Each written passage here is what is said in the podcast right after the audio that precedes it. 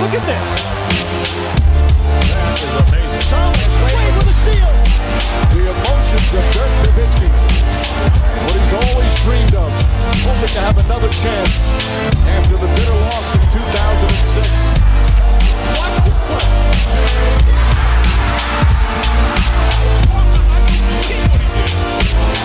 That is amazing.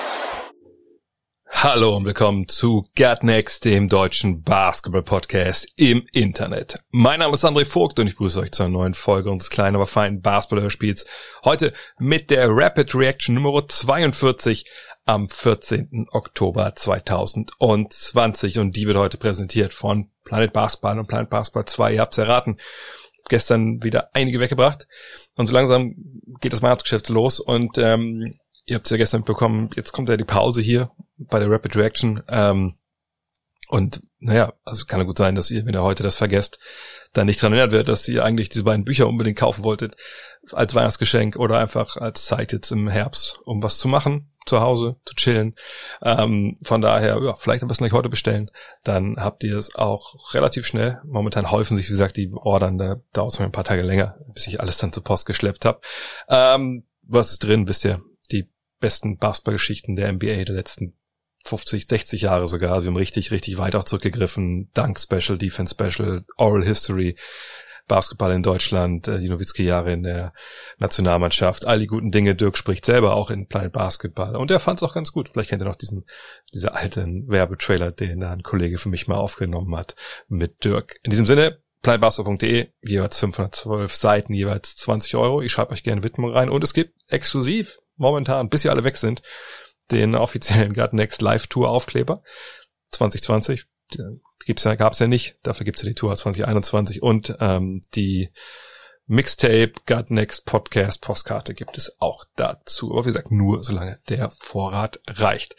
Kommen wir zu den News der vergangenen Nacht. Und jetzt, wo wir das durchhaben, was auf dem Feld so passiert, klar, jetzt verschiebt sich der Fokus ein bisschen dahin, was jetzt kommt und was abseits des Feldes für Entscheidungen getroffen werden. Und zum einen gibt es natürlich das extrem schnell drehende Trainerkarussell. In Indiana, da soll Chris Finch der Favorit sein. In äh, New Orleans hat man sich jetzt auf vier verschiedene Kandidaten, irgendwie Favoriten, äh, ja, konzentriert oder konzentriert sich da drauf. Und einer von diesen Namen, der dürfte relativ überraschend sein. Das ist nämlich der Name von Stan Van Gundy. Jeff Van Gundy, da kommen wir gleich noch zu, der wird ja überall irgendwie äh, mit reingeworfen, auch seit Jahren natürlich. Aber Stan Van Gundy, wir erinnern uns, zuletzt war er ja in Detroit unterwegs, da in Doppelfunktion, Trainer und Manager, hat nicht so gut funktioniert, muss man ehrlich sein. Ähm, aber der ist jetzt einer der vier Favoriten auf den Job bei den Pelicans und der Grund ist relativ klar.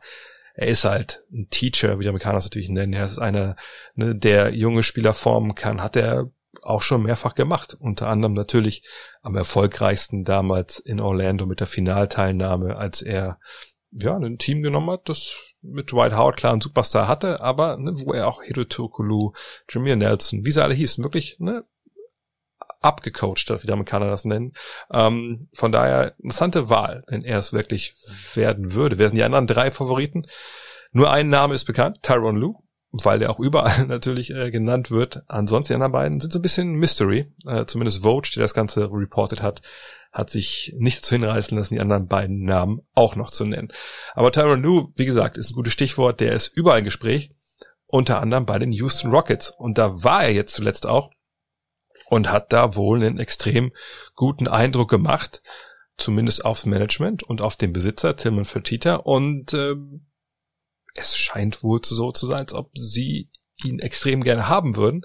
Allerdings ein Angebot hat Tai Lu noch nicht bekommen. Wir erinnern uns, der ist ja auch bei den Clippers sehr, sehr begehrt. Da war er ja Free Agent. Äh, natürlich ne, muss man mal gucken bei solchen Geschichten, wer gibt das erste Angebot ab und, und wer gibt das bessere Angebot ab. Ähm, aber die Rockets wollen noch warten, weil sie noch mit jemand anders sprechen wollen, laut ESPN. Mit wem? Auch mit einem Van Gundy, in dem Fall aber mit Jeff Van Gundy. Und ähm, der hat natürlich Geschichte, auch bei den Houston Rockets, war ja auch mal Coach damals mit T-Mac noch und mit, mit Yao Ming. Und ähm, wie gesagt, sie wollen warten, bis sie mit ihm geredet haben, bevor sie Lou ein Angebot machen. Vielleicht ne, wollen sie ja auch äh, lieber dann doch Jeff Van Gundy. Und das Bekannte ist, genau auf dieses Coaching-Duell könnte es auch bei den Clippers hinauslaufen. Auch da äh, ist Jeff Van Gundy im Gespräch. Natürlich genau wie Tyron Lue. Da gibt es auch noch andere, äh, die da jetzt noch im Fokus sind. Aber ich glaube, das wäre gar nicht so unwahrscheinlich, dass wir die beiden ja in irgendeiner Kombination als Coaches von diesen beiden Franchises sehen. Aber wann gibt's denn jetzt die neue Saison? Gefühlt sprechen wir jeden Tag an dieser Stelle darüber. Aber jetzt hat sich John Hollinger, den kennt ihr vielleicht als Erfinder des Player Efficiency Rating, ähm, mal in einem Artikel auf theathletic.com geäußert. Und der ist ja jemand, der in der Liga gut vernetzt ist. Er hat ja über Jahre im Front Office der ähm, Memphis Grizzlies mitgearbeitet, sicherlich in der Zeit, in der es dann nicht so erfolgreich war. Aber der hat Connections in die Liga. Und er schreibt jetzt, dass er eigentlich schon länger davon gehört hatte, auch als offiziell noch so ein bisschen von Dezember als Saisonstart geredet wurde, dass die Saison am 18. Januar beginnen könnte. Warum? Das ist Martin Luther King Day. Und wisst ihr vielleicht aus dem vergangenen Jahr, ne, aus diesem Jahr, also aus vergangenen Saison. Das ist so ein Tag, der ist mittlerweile nach dem ersten Weihnachtsfeiertag so der wichtigste im NBA-Kalender, wenn es darum geht, äh, mal so die Nation in den USA mal so mitzunehmen, zu sagen, guck mal, Basketball läuft. So. Und ähm, ist ja eh ein Feiertag, ne? da wird dann den ganzen Tag Spiele gezeigt. Ich weiß noch, in diesem Jahr hatten wir ja auf The Zone auch dann diese große MLK Day äh, Konferenz NBA 360. Und das ist natürlich genau das, was du willst, wenn du außer der Reihe deine Saison beginnst und du willst maximalen Aufschlag haben mit den Fans in USA, die natürlich im Januar dann noch viel mit der NFL beschäftigt sind, wenn die da noch spielen. Ähm, aber da gehe ich jetzt mal von aus.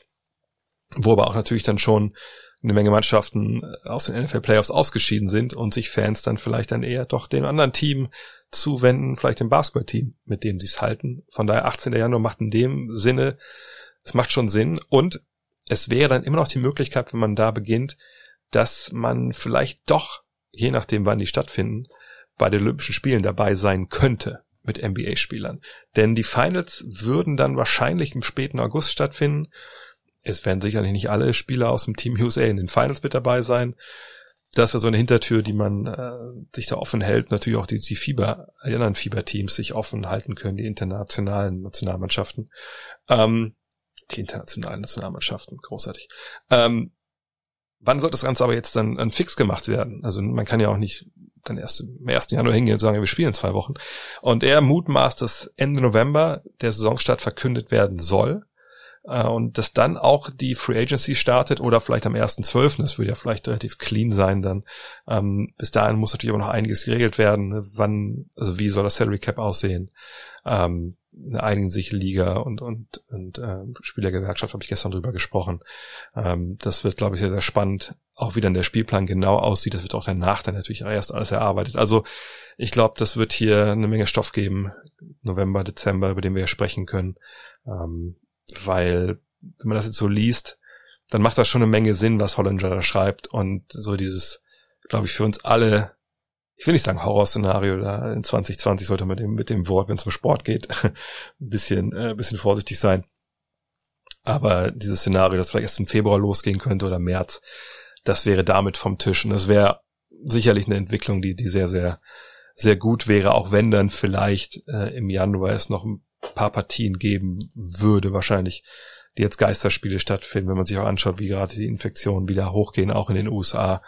Ähm, dann wundert mich oder würde es mich nicht wundern, wenn die NBA dann den Plan, den sie eigentlich hatten, eine 41 Heimspiele jeder vor vollem Haus, dass, dass das nicht funktionieren wird. Und heute am Mittwoch natürlich wieder zu Gast Julius Schubert, Just a Kid from Germany. Herzlichen Glückwunsch auch zu irgendwie zu deiner Meisterschaft. Danke. Hi. Denn erklären, vielleicht die nicht so dir vielleicht folgen. Du bist natürlich großer LeBron James Fan. Ähm, deswegen natürlich hast du das Ganze auch mit, äh, ja, mit einem sehr, sehr lachenden, wahrscheinlich mit zwei lachenden Augen verfolgt, was da in den Finals passiert ist. Und wir wollen heute nochmal auf Spiel 6 zurückschauen aus taktischer Sicht. Gestern habe ich ja schon mit Ole Freaks so ein bisschen alles globaler eingeordnet, die Finals an sich, was wir da gesehen haben. Anthony Davis Zukunft ähm, als Free Agent. Aber wie gesagt, heute wollen wir nochmal schauen, was war da eigentlich los in, in Spiel 6. Und klar, auf den ersten Blick und sicherlich auch auf den zweiten und den dritten war es dann ein ziemlicher Blowout. Klar, am Ende waren es dann nur, äh, wie viele Punkte waren es? Äh, muss ich rechnen? 13? 13? Hm, es waren ja. gar nicht so viele. Äh, Aber zwischendurch waren es ja schon mal, ich glaube, was 35, 37 oder sowas. Erste Halbzeit Miami nur mit 36 Punkten. Was war für dich ausschlaggebend, dass das so früh so klar war? Ja, das hatte, das hatte mehrere Faktoren. Zum einen, dass die Lakers mit einem unglaublichen Fokus rausgekommen sind, dass die Lakers mit einer unglaublichen Energie halt rausgekommen sind, was für, für das Team in diesen Playoffs immer super wichtig ist. Man kann über alles Mögliche reden, taktisch. Aber wenn die Lakers wirklich, die, die Lakers wollten das Spiel gewinnen, unbedingt. Und sie wollten auf gar keinen Fall riskieren, dass es halt zu einem Spiel 7 kommt. Und das hat man, und das hat man klar gesehen. Ich denke, dass ein weiterer Faktor war, dass Miami dann einfach irgendwann die Luft ausging. Vor allem als dann der Vorsprung der Lakers dann vom zweistelligen Bereich, dann war er irgendwann mal 20 Punkten und man hat schon wirklich gemerkt, dass, dass die Beine schwer, äh, Beine schwer wurden für Miami und dass die das einfach nicht in sich haben, jetzt da noch so ein Comeback rauszuholen, dass die einfach wirklich platt waren, äh, auch Jimmy Butler. Und dann haben die Lakers wichtige taktische Veränderungen gemacht. Man hat, was super wichtig war, man hat Alex Caruso in die Starting Lineup befördert und hat Dwight Howard auf der Bank gelassen, was wirklich ein super Adjustment war von Frank Vogel. Man hat äh, die vielleicht beste defensive Hälfte der Saison gespielt in Hälfte 1, was ausschlaggebend war, dass quasi das Spiel zur Pause mehr oder weniger entschieden war und, und hat da einiges taktisch verändert, dass man zum Beispiel wirklich angefangen hat, zum ersten Mal in dieser Serie richtig Drop Coverage zu spielen und richtig ja. quasi AD am Korb gelassen hat und, und im Drop Defense hat verteidigen lassen und das sind alles so Sachen, wenn man halt das kombiniert mit den Sachen, die ich halt am Anfang angesprochen habe, war das, wie, wie du es halt schon gesagt hast, ein relativ deutlicher Sieg. Ich glaube, man muss das ein bisschen erklären, ähm, vielleicht in die taktisch jetzt nicht ganz so äh, tief drin stecken. Also Drop Coverage zum einen klar, das haben wir auch schon oft genug thematisiert, also nach, nach dem Pick and Roll, dass der Verteidiger des Blockstellers, ne, ist ja in der Regel ein Big Man, in der Regel war es Anthony Davis, dann halt nicht rausgeht zum Ball, sondern halt einen Schritt zurück, in die Zone in der Regel und dann so ein bisschen wartet. Und was man so ein bisschen abgibt, dann ist natürlich die Mitteldistanz. Und das kann gut funktionieren, kann aber auch schrecklich funktionieren. Wir haben zum Beispiel in Milwaukee gesehen, ähm, die das ja auch gegen Miami praktiziert haben. Da hat es gar nicht funktioniert. Äh, aus zwei Gründen, meiner Meinung nach. Zum einen, weil Goran Dragic da Goran Dragic war, war er jetzt in dem Spiel nicht. Er hat natürlich mitgespielt, aber ich glaube, sind wir uns beide einig, der war vielleicht bei 60 Prozent seiner Leistungsfähigkeit, wenn überhaupt. War auch ja, war auch viel zu viel verlangt von ihm jetzt, dass er irgendwie das jetzt so attackiert, wie er das gerade in der Serie gegen äh, Milwaukee auch gemacht hat. Ähm, und das andere, der Unterschied war halt einfach, glaube ich, von Milwaukee äh, zu LA. Du gibst natürlich diese Mitteldistanz ab. Aber das ist vollkommen zu verkraften, wenn du halt als den, den Mann, der den Block bekommt, mit seinem Originalverteidiger unter Druck setzt. Also sprich, wenn du, ne, dieses bekannte mittlerweile Stay attached to the hip, also wenn du nah an ihm dran bist, wenn er um den Block rumläuft, wenn er dich im Nacken halt wirklich spürt und du dann einfach da bist und er sich um dich kümmern muss, dann ist auf einmal dieser Abschluss in der Mitteldistanz um einiges schwerer, auch wenn da vielleicht ne, anderthalb, zwei Meter Platz sind, drei Meter Platz sind äh, zu Anthony Davis der den natürlich aber auch dann, sobald der merkt, oh, du gehst ja hoch zu einem Floater oder zu einem Jumper oder so, der dann ziemlich ungestraft einen Schritt nach vorne machen kann. Ähm, ne, diese Kombination, die war einfach da. Ich glaube, hätten sie jetzt nur gesagt, okay, die ähm, drop mal nach hinten in die Zone und dann gucken wir, was passiert. Dann wäre es wahrscheinlich auch nicht gut gelaufen, weil hätten, hätten Duncan Robinson oder, oder eine Hero hätten es trotzdem bestraft. Aber das dann halt, und da kann man ja jetzt alle wirklich nennen, dass jetzt dann KCP, Caruso, alle, die draußen gespielt haben, also wie krass die dann da reingerannt sind. Wir haben es drüber, drüber gesprochen. Spiel 4 war das ja aber auch schon genau so gut. Nur jetzt halt auch nochmal kombiniert äh, mit wirklich einem, einem Gameplan, der auch, der auch klar strukturiert war. Da hat man dann relativ schnell gemerkt, da gebe ich dir recht, Miami hatte auch nicht mehr 100% Gas im Tank. Da war dann schnell die, die Messe gelesen. Und ähm, man fragt natürlich so ein bisschen, warum hat das Frank Vogel nicht vorher mal geändert? Aber ich habe es auch gestern schon gesagt, ich, ich habe so ein bisschen den Eindruck gehabt, dass er natürlich wusste, wir sind die bessere Mannschaft. Wir haben die beiden überragenden Einzelspieler. Ähm, die haben Jimmy Butler. Und ich, ich muss gar nicht viel ändern. Wir, wir gewinnen trotzdem. Und dass er jetzt das sich, glaube ich, aufgehoben hat, so ein bisschen ja, für den Ernstfall, der dann im Zweifel auch Spiel 6 war.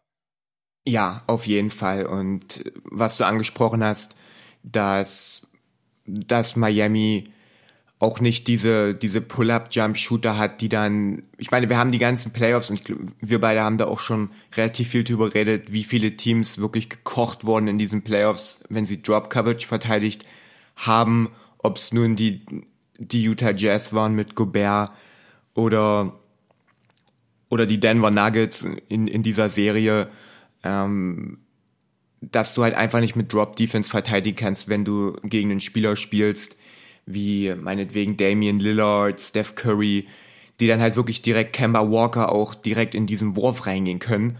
Und die hat halt Miami nicht in, auf diesem Level. Und wenn wir uns dann angucken, wie, wie Anthony Davis es verteidigt hat im Vergleich auch zu Brook Lopez, der dann halt wirklich einfach, es war sein Job, er sollte es nicht anders machen, aber der wirklich super tief eingesunken ist und, und Miami immer wieder in diese Freiräume in die Mitteldistanz gehen konnte. Und das war halt bei den Lakers auch nicht anders. AD ist halt nicht so weit zurückgesunken und er ist halt mobiler und, und kann diesen Raum schneller gut machen und gleichzeitig quasi den Floater oder Mitteldistanzwurf noch erschweren, gleichzeitig ein bisschen den, den Pass wegnehmen zum, zum Rollman und dann diese No-Roller-Behind-Taktik, die die Lakers das ganze Jahr über schon spielen, dass man den, den abrollenden Weg dann im, in dieser Drop-Defense nicht hinter sich lässt. Und das machen halt wenige Spieler in der NBA so gut, dass sie halt mehrere Sachen auf einmal verteidigen können. Und das ist halt was ganz anderes, als Milwaukee das gemacht hat. Und wie du es schon gesagt hast, dass sich halt wirklich immer wieder die Spieler über diese Screens gekämpft haben und da von hinten erschwert haben. Und das sind alles so Sachen, die halt dazu geführt haben, dass Tyler Hero da zum Beispiel diesen Airball dabei hatte und dass Miami halt offensiv überhaupt kein, keinen Rhythmus hatte und den Ball verloren hat, was wiederum dazu geführt hat, dass die Lakers immer wieder in der Transition unterwegs waren, was ja eh sowas ist, wenn, wenn die Lakers in diesem Jahr viel in der Transition unterwegs waren, dann hat man die Spiele auch gewonnen und, und das war halt wieder so, dass dann gute Defense zu, zu guter Offensive geführt hat und äh, ja, genau. Ich glaube, das ist auch in, in der Hinsicht äh, Spiel 5 wahrscheinlich für Frank Vogel ein Geschenk war. Klar, ist egal, wenn du in fünf Spielen gewinnst, dann brauchst du das Geschenk nicht mehr. Aber ne, er konnte natürlich auch, und das gilt auch, glaube ich, für LeBron, der seine Jungs ja auch damit in, in die Pflicht nimmt, ne, die konnten natürlich in den, in den Video-Sessions dann äh, nach Spiel 5 sagen, hey KCP, hey Caruso, hey äh, ne, Rondo, was habt ihr da eigentlich gemacht? Also das sind nur mal drei, die exemplarisch natürlich mit hanebüchenden Fehlern aufgefallen sind in Spiel 4. Das galt natürlich irgendwie für alle, die draußen verteidigt haben. Und genauso sind die ja rausgekommen in Spiel 5. Wenn wir uns nochmal zurückerinnern, ich, ja genau, es war ja so in der ersten Halbzeit. Es hätte ja noch viel schlimmer sein können, wenn die Heat nicht so gut ihre Dreier getroffen hätten, so gerade zu Beginn. Und ähm, ich denke, ein anderer Schachzug, den man da auch noch ganz klar nennen muss, ist halt, dadurch, dass sie klein gegangen sind, hatten wir halt nicht das Matchup Jimmy Butler gegen Anthony Davis. Ähm, weil, was natürlich Butler im Spiel 5 gut gemacht hat, er hat Davis natürlich in der Mitteldistanz dann doch arg zugesetzt weil das ist natürlich nicht leicht für, für Anthony Davis. An der Dreierlinie, du willst nicht, oder gehst natürlich nicht wirklich drauf, weil du weißt, äh, Jimmy Butler wirft von da nicht wirklich.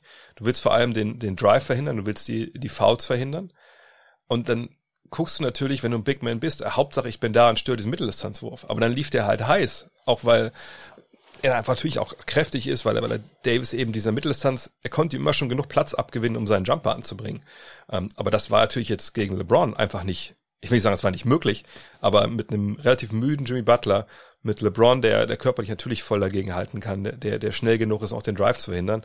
Da waren die Räume einfach bei Butler auch nicht da, die er, die er vorher hatte. Und es spricht ja auch Bände, dass er in dem Spiel, und er hat ja trotzdem 45 Minuten durchgezogen, äh, nur 10 Würfe genommen hat. Ne? Also er nimmt ja auch keine schlechten Würfe und er war einfach nicht frei. Und das hat auch viel damit zu tun, dass LeBron ihn da verteidigt hat. Ja, also wir hatten das ja nach diesem nach diesem historisch guten Jimmy Butler Spiel gesagt, dass Miami da Veränderungen machen wird, dass wir nicht wieder so ein Spiel sehen. Nee, anders, anders. Wir haben nach dem, nach, nach dem Spiel nach dem historisch guten, wo, wo Jimmy Butler nicht, nicht wirklich ähm, gut gespielt hat, weil halt das ganze Spiel von Anthony Davis gespielt hat. Danach haben wir quasi gesagt, das werden wir nicht nochmal so sehen. Ja, Die werden, ja, ja. Miami wird da Veränderungen machen, man wird Butler anders einsetzen. Und das haben sie auch gemacht. Und Frank Vogel hat wie die ganzen Playoffs schon dann reagiert und, und hat Jimmy Butler anders verteidigen lassen, man hat ihn mit LeBron verteidigen lassen, man hat ihn quasi auch mit dieser Drop Coverage Defense verteidigen lassen und das war auch einer der Schlüssel zum Sieg in meinen Augen und wie du es halt auch schon gesagt hast, Butler wieder super lang gespielt und und irgendwann er ist halt auch nur ein Mensch und und irgendwann sind ihm dann halt auch die Kräfte die Kräfte ausgegangen. Dann lass uns jetzt ein bisschen nach vorne blicken. Ähm, ich habe gestern gesagt, ja, die Finals an sich, wenn wir dann 20 Jahre drauf gucken, dann werden wir sehen 4-2. Äh, wir werden dieses großartige Spiel 5 sicherlich noch sehen. Das werden wir sicherlich auch noch im Gedächtnis haben irgendwie, wo 20 Jahre schon eine lange Zeit sind. Äh, aber ich glaube nicht, dass wir sagen werden, dass das großartige Finals waren, sondern dass es schon eine klare, die Rollen klar verteilt waren. Der Favorit auf der einen Seite, der gewonnen hat, auf der anderen Seite des, ja, äh, das Dark Horse, ne, ein Team, das vielleicht auch einen Schritt jetzt schon weiter war, als man eigentlich gedacht hatte. Aber wie gut meinst du, müssen wir die, die Lakers so einordnen, wenn wir auf die Finals-Teams oder die, die Meisterschaftsteams der letzten Jahre gucken? Also ist das eine Mannschaft, wo man jetzt sagen kann, okay, die werden auf absehbare Zeit die Liga dominieren? Äh, ist das ein Team, was jetzt zur richtigen Zeit am richtigen Ort war? Ist das ein Team zum Anfang ihrer Entwicklung, seiner Entwicklung oder oder ist die schon abgeschlossen? Wo, wo siehst du deine, deine Lakers? Sag mal, was ist deine? Was ist deine? ja, also ich, ich bin mir nicht sicher, ob ich, ob man ein Team schon historisch gut nennen kann nach einem Titel. Ich, ich weiß nicht, ob, ob die Lakers wirklich als, als historisch gut schon angesehen werden können.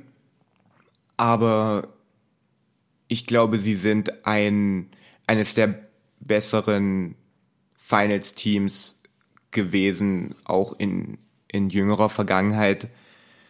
Dieses Team, also es war nicht so, dass sie jetzt irgendwie zur richtigen, zur richtigen äh, Zeit am richtigen Ort waren, in meinen Augen, sondern das ist, die Lakers sind schon das Team, was auch in diesem Jahr schon dann noch in den Playoffs sich so rauskristallisiert hat als einfach besser als die anderen Teams. Und, und ich weiß auch nicht, was passieren muss, damit sich, damit sich das ändert. Sicherlich sind nächstes Jahr die Clippers nicht zu unterschätzen und dann gibt es noch die ein, das eine oder andere Team, aber wenn die Lakers so zusammen, so zusammenbleiben und man hat Anthony Davis, also man hat LeBron noch unter Vertrag für, für ein Jahr und dann hat er eine Spieleroption und, und AD, mit dem wird man jetzt verhandeln im Sommer, oder nicht, nicht im Sommer, aber dann im Winter. Hm. Und, und dann sind ja diese beiden, diese beiden Superstars, quasi dieser Kern dieses Teams noch, noch zusammen, wenn alles nach Plan läuft. Und so wie das mit LeBron aussieht, scheint er auch noch einiges im Tank zu haben. Also die Lakers werden als, als Contender und sicherlich auch einer der Top-Favoriten auf den Titel nirgendwo hingehen in nächster Zeit. Ich, ich glaube, was man defensiv von dem Team gesehen hat, ist dass die Lakers wirklich defensiv eines der besten Teams sind, welche ich halt je gesehen habe. Ich verfolge die NBA seit noch nicht so langer Zeit, also im Vergleich zu dir vor allem. Aber hm. wir hatten viele gute Defensivteams auch in, in den letzten zehn Jahren. Das, das Miami-Team um LeBron, vor allem auch die Warriors, ähm, Raptors letztes Jahr. Aber was die Lakers da defensiv gemacht haben, äh, das war schon, das war schon beeindruckend. Und klar könnte man sagen, ja, man hat nicht gegen die großartigen Teams gespielt, gegen, gegen Portland, Houston war, war dann doch nicht so toll, Denver, wo, wo viele gesagt haben, ja, hätten sie gegen die Clippers gespielt, hm. Aber sie haben es halt auch einfach aussehen lassen gegen diese Teams. Man hat drei Spiele verloren bis zu den Finals und insgesamt halt fünf Spiele. Also das war wirklich eine ultra dominante Postseason, vor allem auch auf einem neutralen Kurz. Also man hat nicht, man hat, sie hätten Heimvorteil gehabt in jeder dieser Serien. Hätte man, hätte man vor Fans gespielt in den jeweiligen Städten. Und sie haben halt auf einem neutralen Boden halt wirklich jetzt die Bubble dominiert. Und ja, das ist schon beeindruckend gewesen. Auf der anderen Seite kann man natürlich argumentieren, gerade bei dem Argument, na gut, gleichzeitig mussten sie nicht nach Denver in die Höhe, ähm, sie mussten nicht nach Miami, so, wo du vielleicht auch mal dann nochmal ein Spiel abgibst. Aber ähm, das ist halt so, wie es ist. Also genauso diese Argumentation, die haben ja nicht gegen die und die und die gespielt. naja, warum haben sie denn nicht gegen die und die und die gespielt? Sie haben ja alles gewonnen, die anderen haben ja verloren vorher. Also es gibt ja schon Gründe. Es ist ja nicht so, dass die nicht in die Halle kamen, weil die Lakers die Tür zugeschlossen haben. Dann haben sie gegen ein anderes Team gespielt, sondern die anderen haben es einfach nicht geschafft. Und äh, wie sie alle heißen. Und da kann man jetzt versuchen, Gründe zu finden. Aber das Schöne ist im Sport, dass er dann ja doch irgendwie binär ist. Und die einen waren da und die anderen nicht. Also waren die anderen einfach nicht so gut. Ähm, äh, natürlich kann man immer argumentieren, ja, aber die Matchups, wenn es anders gelaufen wäre, ja, ist es aber nicht. Punkt. Und deswegen sind solche Diskussionen, finde ich, immer, immer super müßig und einfach in der Regel immer so motiviert, dass man entweder dem einen Team, in dem Fall den Lakers, es nicht gönnt, oder man halt Fan von einem anderen Team ist. Ähm, allerdings würde ich schon sagen, dass die Lakers, wenn man es jetzt so global haut, ich meine, ich gebe dir recht, das ist eines der besseren Finals-Teams, die wir letzten Jahre gesehen haben, ähm, was natürlich aber auch daran liegt, dass gerade die Teams, die LeBron in den letzten Jahren so ein bisschen in die Finals geschleppt hat, das, da war schon viel Grind dabei. Mm. Da müssen wir uns nichts, nichts vormachen. Ähm, aber was so die, die Champions angeht, das ist natürlich aber auch schwierig, ne, weil du hast dieses Golden State Team, ähm, was dann eben ähm, die ihre Meisterschaften da gewonnen hat, drei von fünf. Meine, da, da würde ich blind sagen, die sind alle besser ja, als dieses Lakers Team. So, ne, da müssen wir nicht also, reden. Also aber, ich, ich ja. weiß nicht, dass das Golden State Team ohne KD im ersten Jahr, ich weiß nicht, ob die ob Klar, ich meine, das ist das ist eine Truppe natürlich. Ne, da, da, da würde ich ein bisschen auch, da würde ich wirklich diskutieren können. Äh, mit KD denke ich, ist, ist ja auf jeden Fall. Auf der anderen Seite, wenn man überlegt, wie krass die verteidigt haben, dass mhm. er oft mal so hinten runterfällt, so ne. Und wenn ich denke, okay, jetzt kommt natürlich schon voll vom Hölzchen auf Stöckchen, aber ich denke, was für Probleme stellenweise auch ähm, und Hero und und ähm, Hero und äh, Robinson haben natürlich jetzt nicht geil die Serie gespielt, aber die haben natürlich schon Probleme gemacht irgendwie. Wenn dann überlegt, okay, wenn dann Steph und, und Clay kommen, die ja dann auch in ihrer Prime sind natürlich.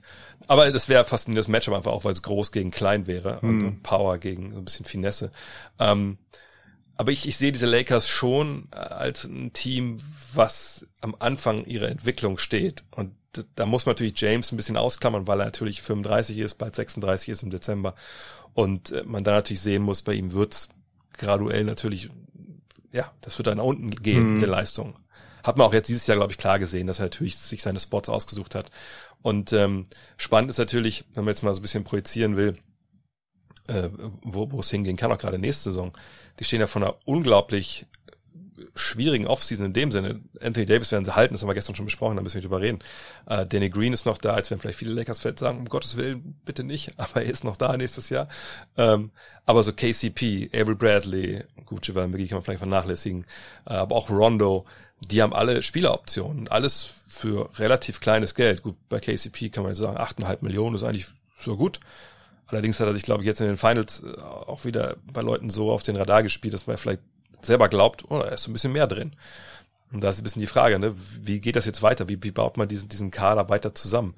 Äh, Kai Kusma ist auch noch da, gar kein Thema, wird dann nächstes Jahr ähm, äh, Restricted Free Agent, aber ich frage mich wirklich, ne, was ist der nächste Step? So, na klar, LA kann profitieren von dieser, und ich bin überzeugt davon, dass das eine Free Agency wird, die natürlich auf dem Papier kein starker Jahrgang ist, aber wo ich wirklich glaube, die wird einige Kracher parat haben in Sachen Trades. Da sehe ich die Lakers jetzt nicht. Da haben sie einfach nicht, nicht die nicht die Waffen für, um da großartig, ähm, ne, was ich, einen Chris Paul oder sowas zu holen. Aber ich denke, was sie halt machen können, ist halt diese Geschichte, die ich auch schon mit, mit Dean Valley mehrfach angesprochen habe. Es wird so viele Spieler geben, die die Starter sind, ähm, gute Starter, die jetzt Free Agent werden, die dann sagen, ey, yo, keine Sau weiß, was jetzt Salary Cap dieses Jahr ist ähm, oder, oder nächstes Jahr. Ich will mir jetzt auch nicht der Wert verkaufen die nächsten zwei, drei Jahre. Ich mache einen 1 plus 1 Deal. Oder ich, ich, ich mache einen Jahresvertrag für, für relativ wenig Kohle, für irgendeine Exception oder sowas, ne? Und ich, ich kann mir wirklich gut vorstellen, dass die Lakers da ein, zwei Jungs ziehen, die, die wirklich eigentlich zu große Namen haben für ihren äh, Vertrag. Und dann sind sie natürlich dann reden wir vielleicht in ein, zwei Monaten davon, oh, guck mal, die Lakers ist ein super Team. Das, das, das wird ja schnell rumgeworfen, so, ne? Ähm, aber da bin ich sehr gespannt, weil ich glaube nicht, aber ich glaube auch, dass die das brauchen. Darauf wollte ich eigentlich hinaus. Weil ich glaube, trotz der Meisterschaft jetzt und trotz, ne, überragend jetzt James und Davis waren, ich glaube nicht, dass die Liga zittert vor den Lakers, sondern ich glaube, dass sie sagen, okay, haben sie gut gemacht dieses Jahr, waren das beste Team, aber nächstes Jahr schlagen wir die. Also da bin ich überzeugt davon, dass das da, ob es jetzt die Clippers sind, die Bucks, sonst wäre selbst die Nuggets wahrscheinlich sagen, okay, cool, dieses Jahr war euer Jahr, aber nächstes Jahr gehen wir da ganz anders ran. Das ist ein guter Punkt. Ich denke, bei den Clippers, ich denke, dass die Clippers sich auch, sich auch privat, dass es da eine gute Chance besteht, dass sie sich privat sagen, hätten wir gegen die Lakers gespielt, hätten wir das gewonnen, dass sie das wirklich glauben. Ich weiß nicht, inwiefern, inwiefern andere Teams da so, so selbstbewusst sind. Ähm, vor allem jetzt die gegen die, die Lakers, die auch gespielt haben. Also du hast jetzt die Nuggets angesprochen. Das, das weiß ich zum Beispiel nicht, ob, also es war ja nicht, es war, es war ja nicht wirklich knapp, diese Nuggets-Serie. Es war, es gab sicherlich das ein oder andere spannende Spiel und die Nuggets haben sicherlich auch noch super viel Entwicklungsraum. Äh, aber da bin ich mir, da bin ich mir halt nicht so sicher. Ähm, nicht, ich, ich meine nur, was, was die halt denken. Und ich, ich denke, dass die halt natürlich sagen, Alter, so oft zum einen, wenn Mason Plumley da nicht diesen unfassbaren Brain Cramp hat, dann hm. gibt es diesen, diesen Buzzerbeater in ihnen, das ist eine ganz andere Serie. Zum anderen haben wir vorher einfach auch äh, zu viel liegen lassen, wir haben zu viel Körner gelassen gegen Utah. Ey, ne, also wir, wir, wir können das, oder auch gegen die Clippers natürlich, ähm, ne, wir, das, das sieht ganz anders aus, wenn wir fit sind. Ähm, und wir brauchen auch noch ein, ein Piece dazu. Hm. Wenn Michael Porter Jr. mal lernt, nicht komplett wertlos zu sein in der Verteidigung, dann, dann sind wir eine ganz andere Mannschaft. So, weißt das meine ich. Jetzt, ob das dann, ob die jetzt so einen halben Schritt davon nur entfernt sind, nee, das sehe ich nicht. Aber ich glaube, die, die gehen, wie gesagt, bei, bei Golden State war es so, glaube ich, über drei Jahre mindestens, wo wir gesagt haben, äh, können wir machen, was wir wollen. Also gegen die, also außer Houston, die haben das natürlich nie gedacht, aber alle haben gesagt, ja, können wir machen, was wir wollen, da haben wir, haben wir keine Chance. So. Aber ich glaube, dass diese Aura haben die Lakers einfach nicht. Also da würde ich dir auf jeden Fall zu 100% zustimmen. Und ich war da ja direkt quasi betroffen, mehr oder weniger als, als hm. LeBron-Anhänger, der da Jahr für Jahr in, Cleve, äh, in, in Golden State reingerannt ist, in die, gegen, gegen Golden State in den Finals und du einfach schon wusstest, so, ja, das äh, wird wohl eher nichts. Also das haben die Lakers auf jeden Fall nicht, diese, diese Angst strahlen die Lakers auf jeden Fall nicht aus. Ich denke auf jeden, ich denke, dass Teams in ihrer Kaderplanung sicherlich ihre versuchen, wenn sie halt einen Contender haben, die so zu designen, dass man halt quasi guckt, okay, wie, wie schlagen wir die Lakers? Wie machen wir das? Wie schlagen wir ein Team, das, das quasi so groß ist, auch wenn sie klein spielen und so athletisch sind, dass man, dass da der Effekt sicherlich ähnlich ist, dass so, so wie man sich anguckt, wie, wie, wie würde das Matchup gegen Golden State aussehen am Ende der Saison in, in den letzten Jahren, dass man sich so anguckt, okay, wie, wie machen wir das, wenn AD jetzt wirklich so gut ist, wie er in diesen Playoffs gezeigt hat, wenn LeBron weiterhin auch nur annähernd auf, auf diesem Level spielt. Ähm, was jetzt zur Lakers Kaderplanung noch gesagt werden kann, ich glaube, dass viele Spieler, vor allem jetzt auch die jetzt bei den Lakers gespielt haben in diesem Jahr, heute oder dann, wenn die nächste Free Agency losgeht, wertvoller sind, als sie es halt letztes Jahr waren, dass man halt Spieler wie, wie einen Dwight Howard, wie einen Rajan Rondo halt nicht wieder zum Minimum bekommen wird. Und auch, dass Spieler wie zum Beispiel Alex Caruso oder ja, oder ich weiß es nicht, dass man die einfach nicht nicht nochmal so preiswert bekommt, wie man sie halt im letzten Jahr bekommen hat, weil das sind jetzt NBA Champions, das sind Leute, die quasi gezeigt haben, wie wertvoll sie für, für einen Champion sein können.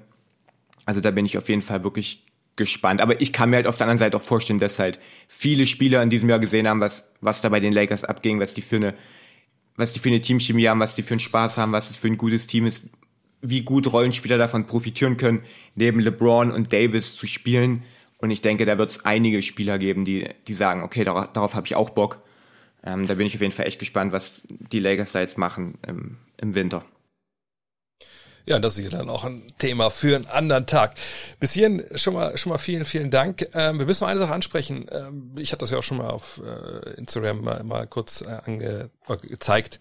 Ähm, und äh, normal machen wir jetzt ja nicht großartig Werbung, ich bin auch nicht der, der fette Influencer, aber du hast, äh, wir haben es hier schon mal ganz so angesprochen, du hast ja ähm, eine eigene Clothing-Line auch in Starkram ein paar Leuten, Improve Sportswear. Erzähl doch kurz, wo die Leute dich finden und äh, du hast ja auch was mitgebracht für unsere äh, Zuschauer. Es gibt ja auch einen Code für Gut Next. Genau, ähm, diese Modemarke nennt sich quasi Improve Sportswear, verbindet Sport äh, mit diesem mit diesem Motivationspunkt Es gibt für alle Hörer äh, von, von deinem Podcast gibt's einen Rabattcode, 10% könnt ihr bekommen, wenn ihr direkt im Shop www.improvesportswear.com.de, ist egal, äh, den Code GUTNEXT10 eingibt, also komplett groß geschrieben, all caps und dann direkt eine 10 dahinter.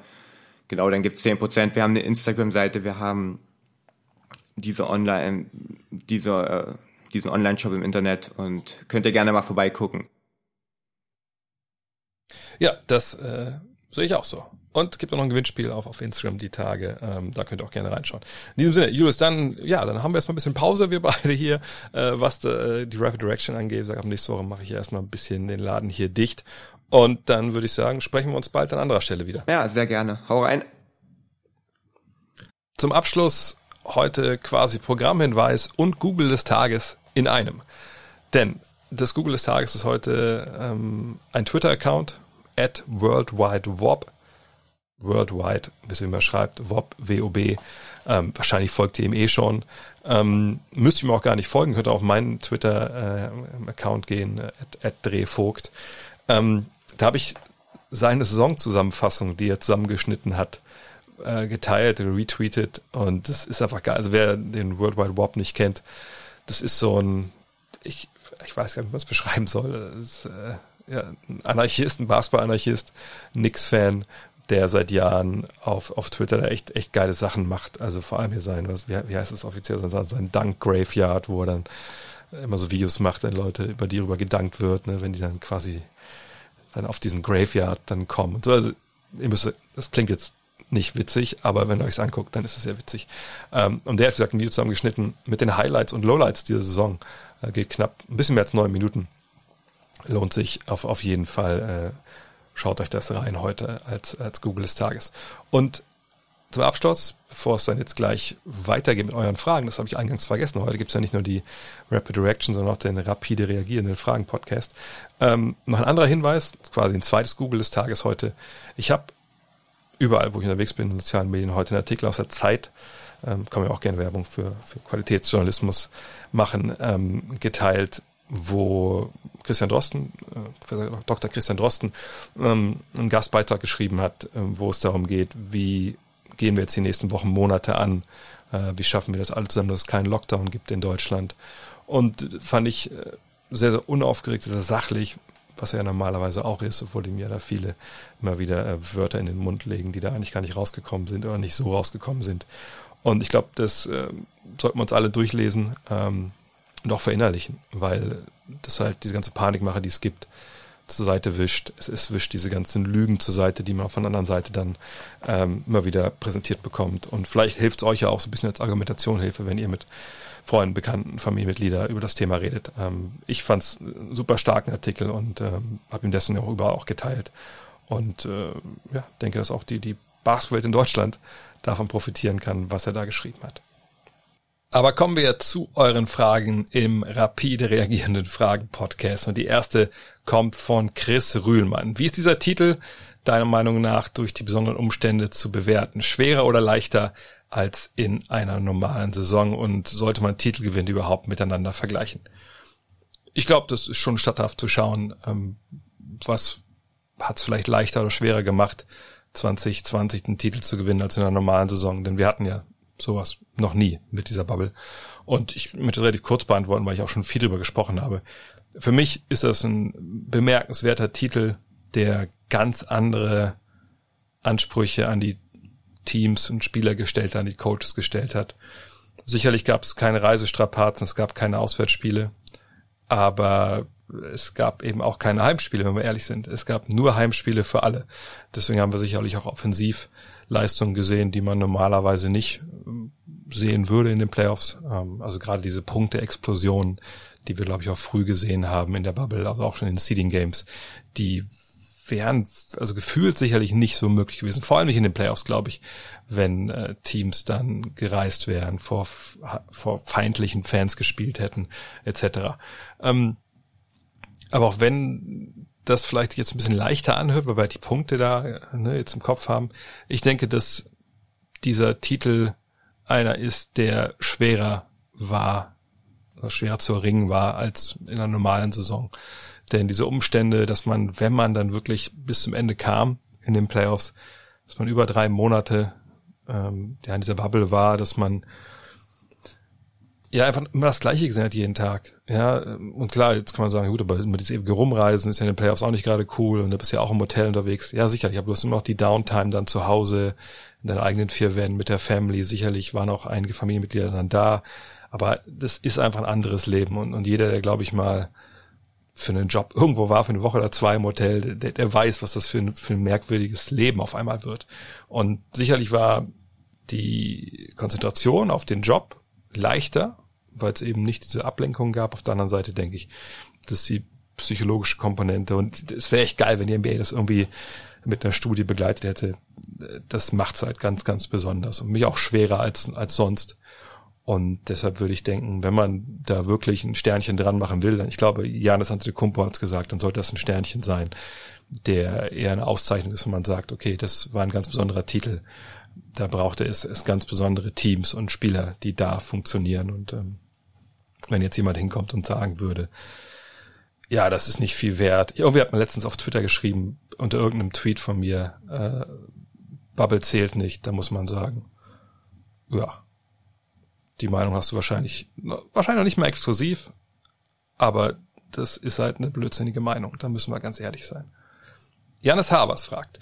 Ich habe das Gefühl, dass es LeBron James in erster Linie darum geht, seine eigene Legacy zu festigen und dabei das Trikot, das er trägt und die Franchise, für die er spielt, in den Hintergrund rückt. Leider ist es in den letzten Jahren ja immer häufiger der Fall gewesen. Kevin Durant, Kawhi Leonard, Paul George. Bei LeBron James jedoch ist es extremer als bei den anderen. Wie ist deine Meinung dazu, dass die Spieler, die ihr Herz wirklich an einer Franchise verloren haben, Dirk, Timmy, also Tim Duncan und Kobe aussterben und sind deren Erfolge nicht wertvoller?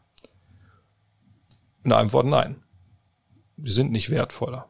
Also nicht im Sinne, wenn man objektiv raufschaut, aus sportlicher Sicht. Wenn man aus Fansicht draufschaut, dann ist es sicherlich wertvoller. Denn es gibt natürlich ein, ein Gefälle, also zumindest mit, mit deutschen Augen oder einem, äh, durch die Augen geblickt, die halt ähm, Fan von einer Mannschaft sind.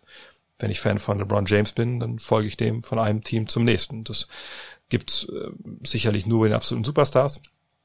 Und äh, viele werden jetzt sagen, ah, das kann nicht das Fan sein, ey, du musst ja Blut mit deinem Verein und äh, ja, ja, kann man so sehen, ähm, ist aber glaube ich eine Frage, auf die es keine richtige Antwort gibt. Fakt ist, dass all die Leute, die mal gefeiert werden dafür, dass sie halt bei ihrem Team geblieben sind, alle zwischendurch sehr, sehr hart mit anderen Teams geflirtet haben und auch kurz davor waren, diese Teams zu verlassen. Und dann gab es eben Begebenheiten, dass es nicht passiert ist. Tim Duncan war schon mal fast in Orlando, weil er was anderes sehen wollte. Damals 99, 2000. Hat sich dann für die ähm, Spurs entschieden und dann war es eine Erfolgsgeschichte.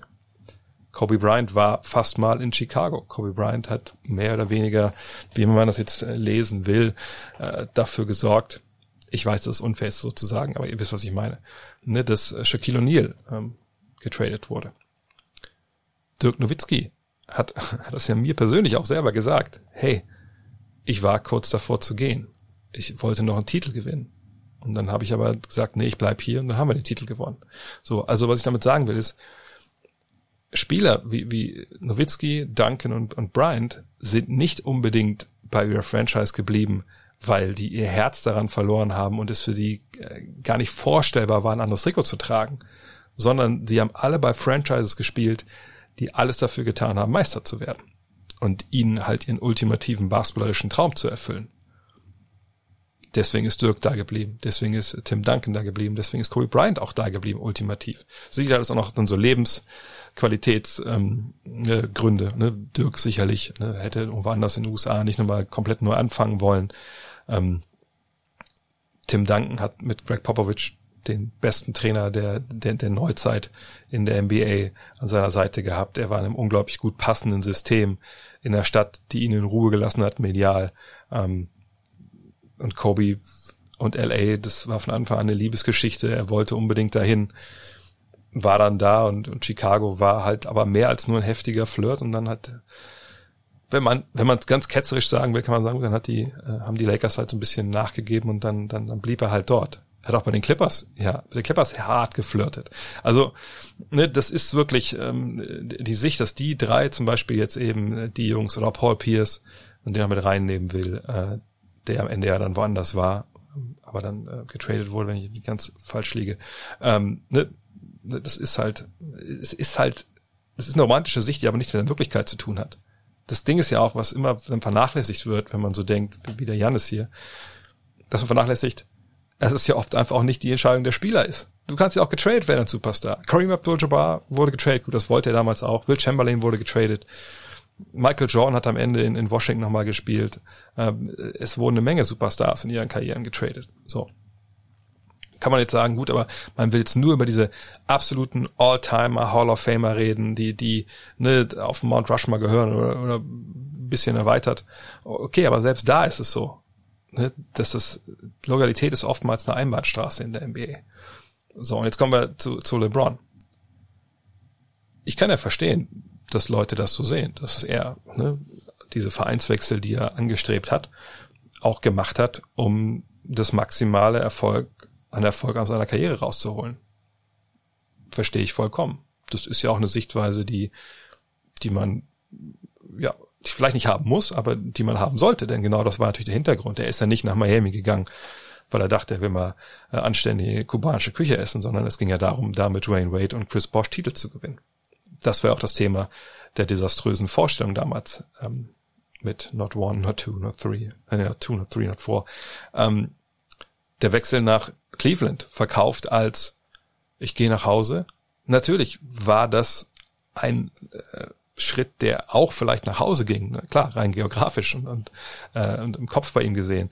Aber er ist natürlich, er wäre nicht dahin gegangen, wenn da kein Kyrie Irving gewesen wäre und wenn nicht klar gewesen wäre, mehr oder weniger schon, okay, Kevin Love kommt im Trade für Andrew Wiggins. Also das war natürlich eine ganz klare basketballerische Entscheidung. Wenn man sich Miami anschaut, äh, im Jahr 2014, wie sie die Finals verlieren, dann sieht man auch ganz klar, dieses Team war am Ende. Ende des Weges und äh, da hätte er mit denen nicht wirklich gut Meister werden können. So, von daher vollkommen richtig. Und dann der Schritt nach LA, ja, ähm, Schritt zu einer Glamour-Franchise, Schritt hin, ähm, aber auch sicherlich zu einem anderen Stück Lebensqualität. Ähm, aber auch da hat er ja junge Mitspieler vorgefunden, wo klar war, entweder die wachsen ran zum Supporting Cast oder die werden zusammengepackt für einen Trade, der dann auch in Sachen Anthony Davis dann relativ schnell ähm, ja auch wahr geworden ist. Nur, was ist denn da jetzt vorzuwerfen genau? Also hätte er damals in Cleveland bleiben sollen mit einem Management, was am Ende des Tages einfach hanebüchene Scheiße zwischendurch gebaut hatte. Sollst du dich als Spieler, der hoch veranlagt ist, an eine Franchise ketten, wenn das Management es nicht schafft, dir ein Team hinzustellen, mit dem du Meister werden kannst im Basketball? Nein, natürlich nicht. Warum sollte man das machen? Man ist ja nicht Fan ja, im Wort Fan ist ja auch ein fanatisch dabei. So, das, darum geht es nicht. Es geht darum, sportlich seine Ziele zu erreichen. Und ich verstehe auch nicht immer, wie gerade wir in Deutschland, die ja ne, sportlich anders sozialisiert sind als äh, zum Beispiel die Jungs in den USA, wo natürlich auch eine Menge Wechsel passieren. Aber in Deutschland, also ne, bis auf Thomas Müller fällt mir jetzt auch niemand ein, der hochkarätig ist, der das ganze Leben bei einem Verein der Bundesliga geblieben ist. So, ähm, also das ist einfach eine Geschichte als Sportler. Wir, wir wollen von Sportlern, dass sie alles opfern für ihren Erfolg. Und wir wollen, dass sie alles tun, um der Beste zu sein. Der Beste der, der Liga, der Welt oder der Beste in seiner Rolle, der Beste für die Mannschaft, dass man halt Erfolg hat. Denn deswegen treiben wir ja auf dem Niveau Sport. Es geht ja nicht um, äh, dass man fit bleibt, sondern die sollen halt Erfolge erringen. Das, deswegen jubeln wir denen ja auch zum großen Teil zu. Große und kleine Erfolge. So, und wenn jetzt einer hingeht und sagt, ey, ich will maximalen Erfolg haben, ich will mich immer wieder neu challengen, ich, ich will äh, auch, auch meinen eigenen Weg gehen und ich will auch gewisse Art selbst bestimmen, dann sagen wir, der, der, der tut das, um seine Legacy zu festigen. Warum ist denn Jordan zurückgekommen für, für seine zweiten drei Titel? Weil er Basketball spielen wollte. Ja, so kann man sicherlich vielleicht auch basketballmatisch sehen. Aber wollte er vielleicht auch einfach weiter Titel gewinnen was machen denn Titel? Festigen Titel nicht, nicht, nicht seine Legacy. Also diese Argumentation kann ich einfach überhaupt gar nicht folgen. Und ich weiß, dass es äh, mehrere Leute gibt, die so denken. Aber das ist absolut Blödsinn. Das ist im Endeffekt, wenn wir ganz ehrlich sind, ist es halt nur ein riesiger Schluck Haterade, der da genommen wird, wenn man so argumentieren will. KD, Kawhi und, und, und Paul George. Paul George sollte man gar nicht reinnehmen. Paul George ist kein MVP-Kandidat äh, in dem Sinn, dass er jedes Jahr mit dabei ist und, und kein absoluter Franchise-Player. Es ist einfach ein, eine gute zweite, dritte Option. Ich weiß, viele lachen jetzt, der natürlich in seiner äh, in seinem Leben äh, mal wechselt. So, aber wie oft wurde Paul George denn eigentlich getradet und wie oft ist Paul George als Free Agent gegangen? Hat er das vielleicht erzwungen? Sicherlich hat er das erzwungen. Aber er wurde halt getradet. So. Von daher, ähm, das ist einfach nicht statthaft. Kawhi Leonard wollte nicht mehr in San Antonio bleiben. Was waren die Gründe dafür? Ja, zum einen wohl, weil er nicht ganz äh, damit einverstanden war, wie die seine Verletzung gehandelt haben. Dann war er in Toronto, wurde hingetradet. So. Hatte ein Jahr gespielt, ist mit denen Meister geworden und dann wollte er halt nach Hause, wollte in LA spielen und geht dann zurück als Free Agent. Was sein gutes Recht ist. Also, ich verstehe die basketballromantische Sicht, aber man sollte nicht den Fehler machen, die nehmen, die zu nehmen und zu sagen, hier, das ist die Blaupause dafür, so sollte das laufen. Jeder, der davon abweicht, der macht was falsch. Ist LeBron James jemand, der super bewusst darauf schaut, wie sein Image ist und, und wie er rüberkommt und, und wie er seine Karriere plant? Naja, klar. Aber eigentlich, sagen wir ehrlich, kennen wir selber auch in unserem eigenen Leben wahrscheinlich Leute, die das auch machen in ihren beruflichen, beruflichen Karrieren und so. Und das muss einem nicht immer total sympathisch sein, aber das ist komplett legitim und total nachvollziehbar. Und äh, man kann wirklich nur sich hinstellen und LeBron James den ganzen Tag Applaus geben für das, was der Junge leistet. Ist jetzt mittlerweile kein Junge mehr. Seit er ein Junge ist, leistet er das. Und ein Ende ist bis jetzt immer noch nicht in Sicht, dass er halt die Liga dominiert. Und muss ich, auch Janis oder wer sonst so denkt, ich will niemandem zu nahe treten, aber ihr müsst euch alle mal ins Spiegel gucken und sagen, okay, ich muss ehrlich zu mir sein, ich würde das nicht schreiben, ich würde sowas nicht fragen, ich würde sowas nicht denken, wenn das ein Rollenspieler wäre. So, und ähm, von daher kann ich überhaupt gar nicht, gar nichts Schlechtes daran finden, was äh, LeBron James da macht. Muss man genau hingucken und solche Moves wie, ah, ich will nach Hause nach Cleveland, man, muss man die dann auch genau benennen und sagen, ja, du willst nach Cleveland, aber da spielen gute junge Leute, mit denen du Meister werden kannst. Ja, natürlich muss man das. Aber man darf nicht hingehen und dieses Hate-Rate hier auskippen. Das muss man ganz klar sagen. Jens van den Boom oder Boom, hier kann ich eher holländisch aussprechen, fragt, LBJ forderte nach Spiel 6 massiven Respekt für sich und einige andere im Lakers-Universum ein. An wen war diese Aussage gerichtet? Die Berichterstattung seit der Bubble war doch ganz klar pro LA oder täusche ich mich? Da muss ich jetzt auch mal sagen, habe ich nicht verstanden, ähm, was er damit meinte. Also als er das gesagt hat, wir hatten das ja auf The Zone ja auch danach noch live gezeigt, ähm, da dachte ich so, yo, ähm, wer disrespektiert dich denn? Also gefühlt führen wir seit 2016 die Goat-Debatte oder führen das viele. Ähm, er ist der Mann, der immer wieder als, als bester Spieler der NBA bezeichnet wird, was ja auch sicherlich ähm, stimmt, gerade in den Playoffs. Auf der anderen Seite, klar, war er nicht MVP, zwei Jahre in Folge. Letztes Jahr war er aber auch verletzt. Dieses Jahr, ja, habe ich auch gesagt, Antetokounmpo ist es.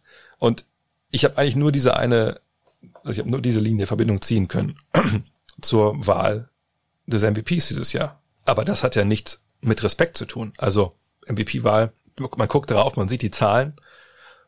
Sicherlich äh, gibt's da keine klare Definition und äh, klar kann man argumentieren, ja guck mal, aber wann ist Kumper ausgeschieden aus den Playoffs und wann, wann er? Eben gar nicht.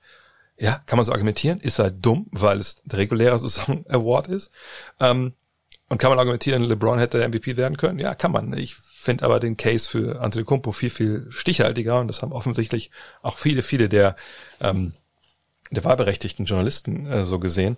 Und wenn er ihn das immer noch antreibt, dann muss ich sagen, hey, Hut ab. Das hätte ich nicht gedacht. Also von Michael Jordan hätte man sowas erwartet, dass er dann solche Sachen dann nimmt und dann Patty nennen das die Amerikaner, ja, wenn er dann auch noch nachtreten muss und so. Aber wenn er jetzt denkt, wenn er wirklich meinte, es gab keinen Respekt für ihn, für die Lakers an sich, das verstehe ich, ja. Ähm, natürlich gab es große Fragen an den Supporting Cast und, und die Spieler dort, ne, wie weit können die das Team wirklich bringen? Und natürlich gab es auch von Saisonbeginn an Fragen, ja, ist Frank Vogel der richtige Trainer und so. Von daher, ja, kann ich schon verstehen irgendwie, dass man da so ein bisschen denkt, okay, wir haben mehr Respekt verdient, wir sind Champion geworden. Okay. Aber dass er jetzt selber nicht den Respekt bekommen hat, da muss ich auch sagen, also das, puh, da, nee, also da gehe ich nicht mit und fand ich auch jetzt, war kein guter Look, so, das so zu sagen. Ähm, ich hatte fast den Eindruck auch, oder liest er irgendwie wie Kevin Durant die Twitter-Replies und antwortet jetzt darauf. Ähm, aber das kann ich mir einfach nicht vorstellen bei ihm. Äh, von daher, wahrscheinlich war es, war der Grund die MVP-Wahl. Aber wenn er, aber gesagt, wenn er das noch nutzen kann, noch als extra Motivation, super. Die Aussage selbst finde ich, finde find ich nicht, nicht wirklich gut, wenn ich ehrlich bin.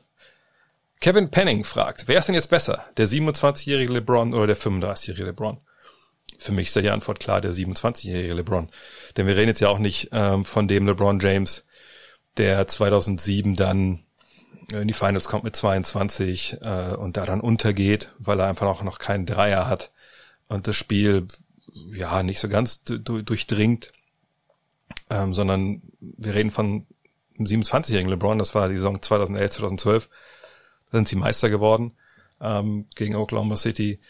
Das war eine Saison, wo er im zweiten Jahr die auch ganz anders in Miami aufgetreten ist, als er das äh, dann vorher gemacht hat.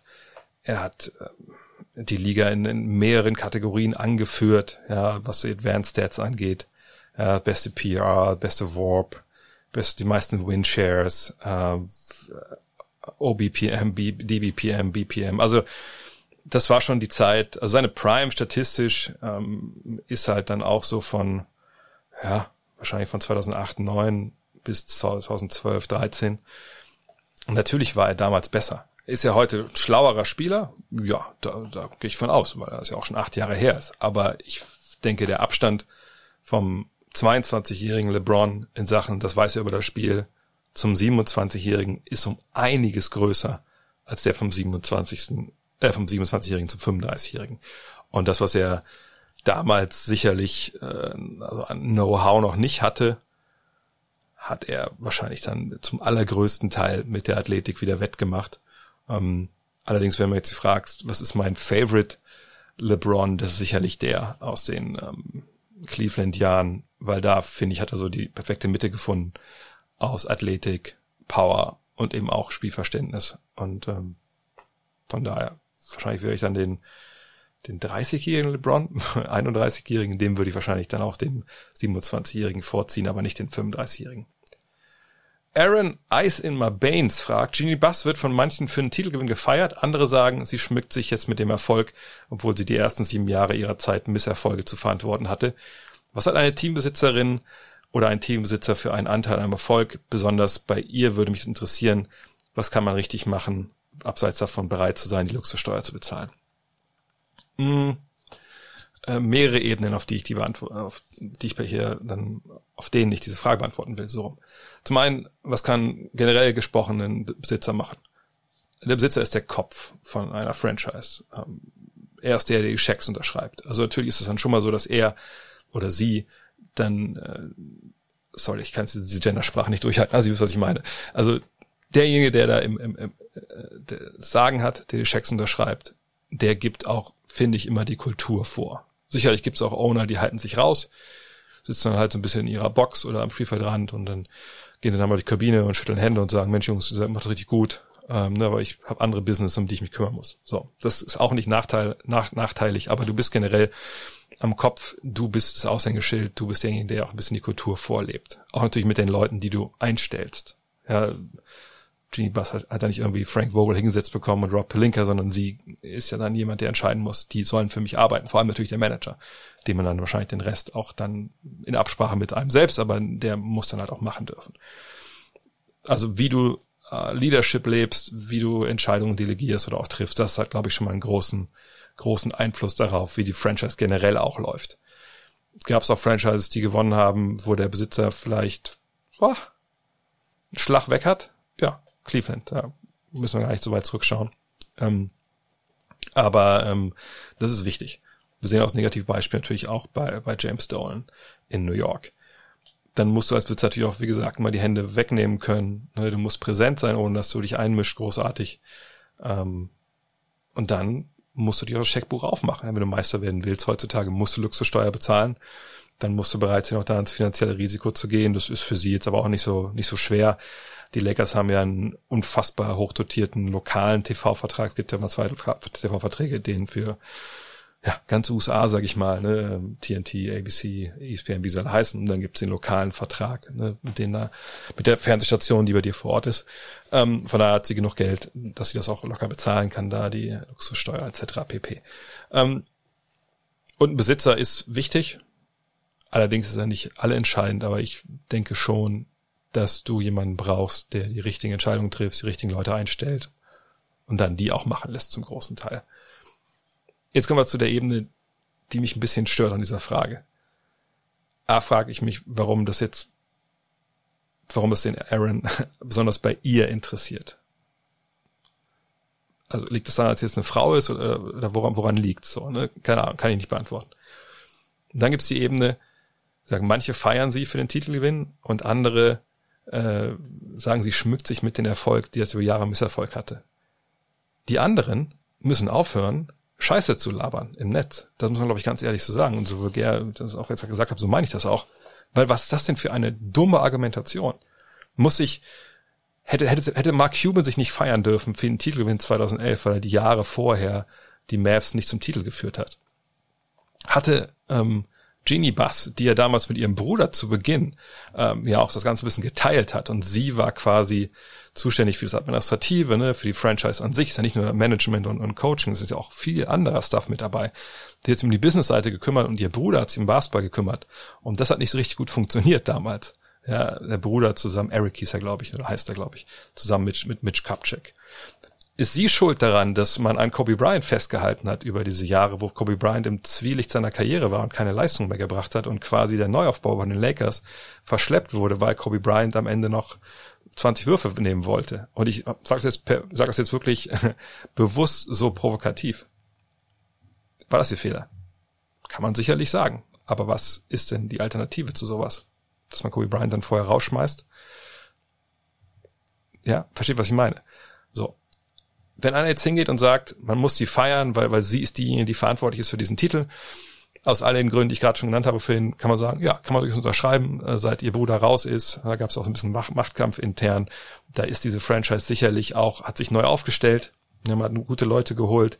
Man hatte vor Jahren ja noch nicht mal ein richtiges äh, Analytics Department. Das hat sich auch geändert unter ihr, weil sie Leute geholt hat, die gesagt haben, nee, das ist wichtig. Und das ist der Weg, den wir gehen müssen.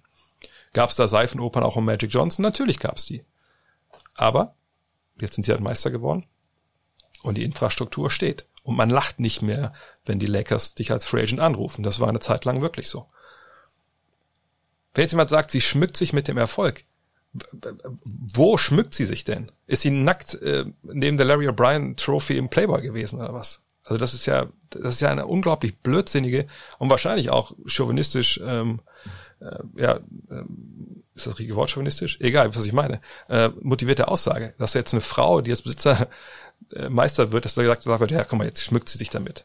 Er hat sich Mark Cuban damit geschmückt, hat sich Peter Holt damit geschmückt, hat sich, äh, haben sich die ganzen männlichen Besitzer damit ge ge geschmückt in den letzten Jahren. Also das sind wirklich, das sind, da können, kommt mir die Hutschnur hoch, wenn, wenn ich diesen, wenn ich, wenn ich so Blödsinn halt lese. Wenn du Meister wirst und du gehst diesen schweren Weg halt, über die letzten Jahre, wo sie das Team neu aufbauen mussten. Du holst LeBron, du holst AD. Ja, das war ja alles auch nicht leicht. Das waren ja auch, auch Entscheidungen. Gut, vielleicht wurden die auch dem ein bisschen abgenommen, weil LeBron eh kommen wollte, aber du musst erstmal das Ganze durchbekommen. So, dann schaffst du das. Du gehst in diese Saison, die schwieriger war als, als alle anderen, und dann wirst du am Ende Meister. Und dann steht sie da, feiert, feiert sie ihre Rede, ein bisschen lang, lang gehalten danach äh, nach, dem, nach dem Sieg in Spiel 6. Aber mein Gott, aber jetzt zu sagen, dass sie irgendwie mit dem Titel schmückt, weil sie vorher die Jahre keinen Erfolg hatte, das ist so dumm. Also da muss man wirklich sagen, sorry Leute. Also wenn er, wenn er so viel Blödsinn ins Internet kotzt, vielleicht sollte man euch wirklich das Internet wegnehmen. Und ich meine nicht den Aaron hier, sondern die anderen, die das, das gesagt haben. Das ist einfach unfassbar. Und bin überzeugt davon, dass keiner von denen das so sagen oder schreiben würde, wenn sie keine Frau wäre. Sports Plus One fragt, siehst du das Thema Social Media Hass, beziehungsweise sehr krasse Fans, wie es Danny Green nach seinem vergebenen Dreier in Spiel 5 erlebt hat, Drohungen gegen ihn, gegen seine Familie und so weiter? Ja gut, äh, wie, wie soll man das sehen? Das kann man nur so, nur auf eine Art und Weise sehen. Das ist leider ein, ein, ein Auswuchs ähm, von, von Social Media, ähm, der unschöner nicht sein kann. Das ist ekelhaft, wenn man, wenn man sowas halt liest. Das ist ähm, auch traurig, dass man sowas liest, dass Leute einfach denken, dass das sowas okay ist. Ja, einfach jemand zu beschimpfen, nur weil er und der Dreier, wenn man ehrlich ist, mal, mal genau hingucken, wenn man ein bisschen Ahnung vom Basketball hat, dann weiß man auch, der Dreier war eben auch nicht hundertprozentig frei. Das war kein optimaler Pass von LeBron James. Äh, das hat André Godala die Chance gegeben, noch einen Closeout zu spielen. Kann man den trotzdem machen? Sicherlich. Kann äh, gerade Danny Green den machen, einer, der in den Playoffs und den Finals auch schon Dreier getroffen hat, wie, wie kaum wer anders? Ja, klar. Kann man den auch daneben werfen? Ja, kann man auch. War der Pass danach von Markeith Morris zehnmal schlimmer, hundertmal schlimmer als der, der Wurf von Danny Green? Ja, auch klar. Und auch da muss man sagen, Leute, die sowas schreiben, ähm, sind zum einen schlechte Menschen, Punkt. Ganz einfach. Ähm, und zum anderen haben sie auch nicht viel Ahnung vom Basketball. Sonst würden sie sowas, sowas nicht machen. Und äh, das kann man auch in, in keinster Weise ähm, gutheißen oder irgendwie verteidigen, wenn jemand sowas schreibt oder, oder, oder sonst wie macht. Und ähm, ehrlich gesagt muss man da auch wirklich rechtlich gegen vorgehen. Ich weiß, dass sowas oft dann halt auch, auch ins Leere läuft, gerade auch in Deutschland, ich weiß nicht, wie es in den USA ist, aber diese Typen, oder auch, je nachdem, ähm, die sich hinter ihrem Nickname auf Twitter und Instagram verstecken und sowas machen, die sind das Problem dieser Gesellschaft. Und um Uli Hoeneß zu zitieren, äh, äh, das ist der Dreck, an dem unsere Gesellschaft irgendwann mal ersticken wird. Obwohl ich denke, dass unsere Gesellschaft genug Leute hat, die dagegen steuern, hoffentlich. Lukas fragt, warum sagt Kelly Olenek, ich habe mich richtig in Rage geredet, wird besser, sorry. Lukas, warum sah Kelly Olenek so wenige Minuten in den Finals? Spiel 3 hat er ja auch gut funktioniert. Meiner Meinung nach ist er ein veritabler Rotationsspieler, sowohl für die 4 äh, und die 5. Hingegen Hero hat vor allem in Spiel 6 überfordert gewirkt. Ja, aber das sollte man jetzt nicht in einen Topf werfen. Also du kannst ja nicht sagen, okay, für den Guard lasse ich jetzt ähm, hier ein Center spielen. Macht ja in dem Sinne keinen Sinn. Er war einfach ein Opfer der, ähm, der Entscheidung von Frank Vogel, oftmals klein zu spielen in Spiel 6. Ähm, klar, wenn er jetzt reinkommt für Adebayo und dann auf der 5 agiert und dann kann man Five Out spielen, das wäre dann vielleicht ein bisschen besser gelaufen.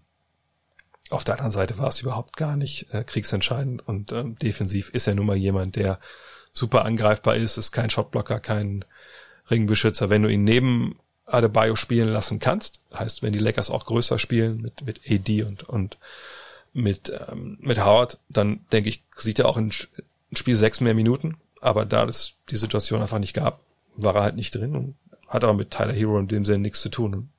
Tyler Hero, wie man den für Tyler Hero spielen lassen sollen? Also, nee, da, da muss man ähm, dem guten Eric Spurs eigentlich nichts vorwerfen.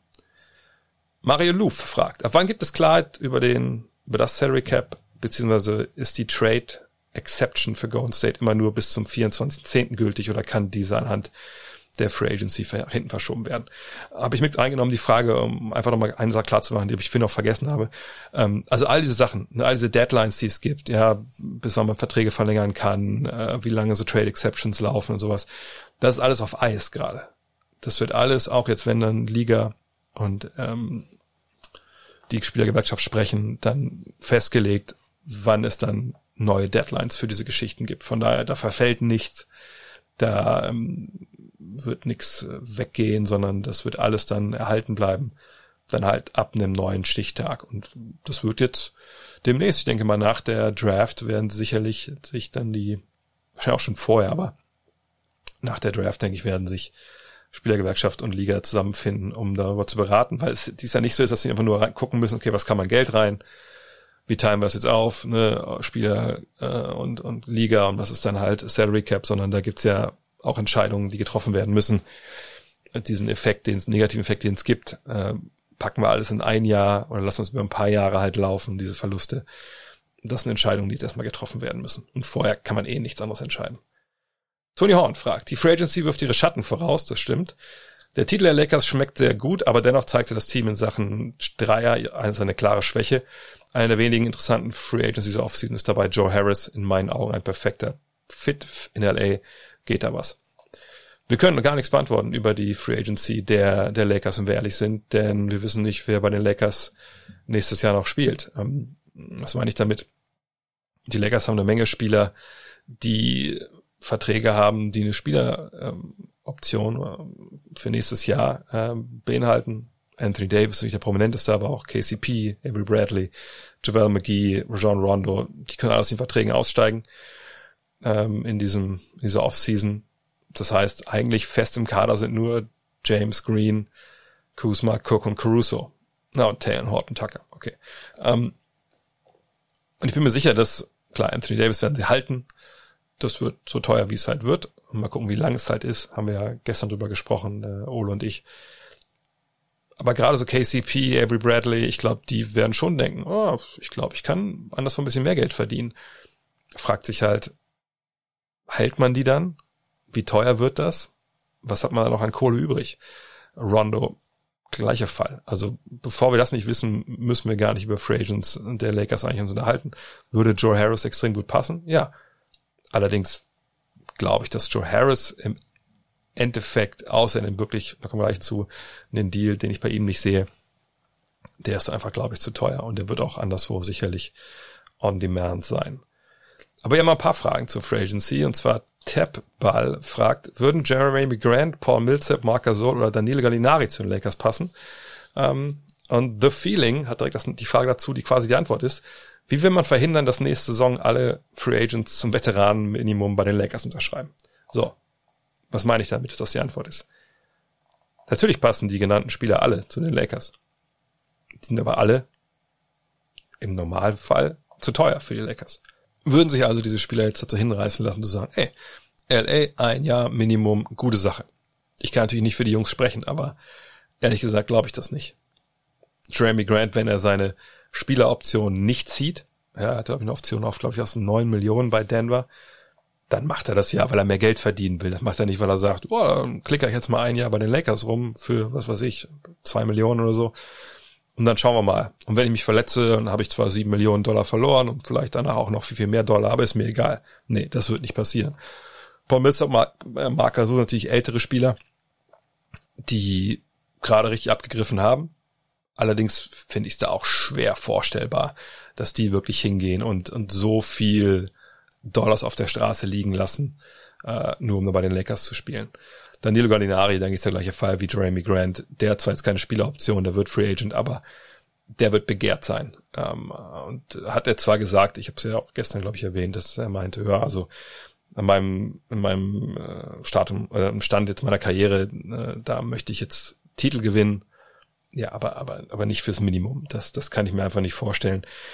Weil es kommt ja auch immer darauf an, und jetzt kommt zu der Frage von The Feeling, was habe ich für, für, für einen Selbstwert? Kann ja jeder von euch selber beantworten. Also wenn ihr jetzt, keine Ahnung, keine Ahnung, sagen wir, ihr seid ein geiler Programmierer. So, Programmierer sind mega gefragt momentan ähm, und ähm, ihr habt mehrere Jobangebote für eine Menge Geld und dann kommt, was ist denn gerade so die hotte Firma? Oh, Tesla. Tesla kommt und sagt, ey Freunde, Freund, du kannst bei uns arbeiten.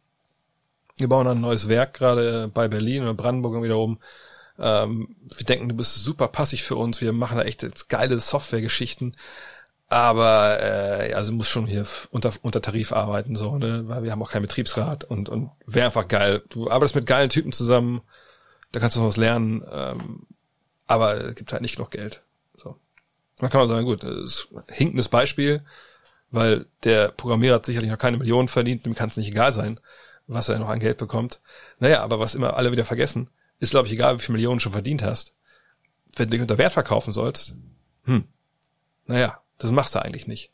Zumal es ja auch eine Geschichte ist, ne, darf nicht vergessen, dass die Spielergewerkschaft natürlich auch ähm, nicht nur einfach nur so ein Verband ist, wo man das Beste für, für den eigenen Berufsstand raushandelt, sondern man hat auch eine gewisse Verantwortung natürlich gegenüber seinen Mitspielern, also mit Gewerkschaftsmitgliedern, ähm, weil wenn jetzt ein Gallinari sagt, ja, ich spiele für zwei Millionen bei den Lakers, dann der nächste, der ungefähr auf seinem Level ist, ähm, der kriegt natürlich auch dann Angebote, die, die schlechter sind. Also das wird einfach nicht passieren. Es wird sicherlich äh, Free Agents geben, so wie Dwight Howard dieses Jahr halt auch, die irgendwann aus durchs Raster gefallen sind. Vielleicht kommt der Marcus Cousins da nochmal hin, äh, ne, die für ein Veteranenminimum da irgendwie anheuern. Das werden aber nicht Spieler dieser Klasse Grant, Millsap, Gasol oder Gallinari sein ähm, sondern Jungs, die wirklich dann am Ende, das haben wir letzten Jahren ja schon super oft gesehen, das haben wir auch bei, äh, bei Golden State gesehen, ne? also da, da, da wird solche Spieler geben. Aber um nochmal zur Frage von The Feeling zu kommen, verhindern kann man es natürlich nicht. Ja, wenn fünf, äh, sag ich mal, Leute aus dem Dunstkreis des All-Star Games, wenn DeMar DeRozan sagt, ah, ich will nach LA, ich spiele für fürs Minimum, oder spielt für die Mid-Level Exception und so, falls sie die, die Lakers die noch haben, dann, dann kannst du nichts dagegen sagen. Jeder kann für so viel, so wenig Geld spielen, wie er, wie er möchte. Aber ich, ich sehe da keine Gefahr, dass da zu einer krassen Wettbewerbsverzerrung kommt. Christopher Marksen fragt, Janis Antetokounmpo ab 2021-22 bei den Heat, wäre das nicht das perfekte Team für ihn? Der Coach ist großartig, Jimmy Butler ist für die Playoffs gemacht und Miami hat viel Talent in Hero und so weiter. Was ist deine Meinung dazu? Habe ich mit reingenommen, weil es eine Menge Fragen gab, auch so Richtung Mavericks und, und Janis und so. Natürlich passt Janis Antetokounmpo in, in jede Mannschaft. Und umso besser die Mitspieler sind, umso besser für ihn. Nur er kriegt jetzt ein Angebot, sobald das möglich ist, über den Maximaldeal Supermax äh, von den Milwaukee Bucks. Ich bin mir sicher, dass er den unterschreiben wird. Naja, und dann ist er erstmal vertraglich gebunden. Heißt nicht, dass er nicht getradet werden kann. Das geht natürlich, siehe ähm, Blake Griffin.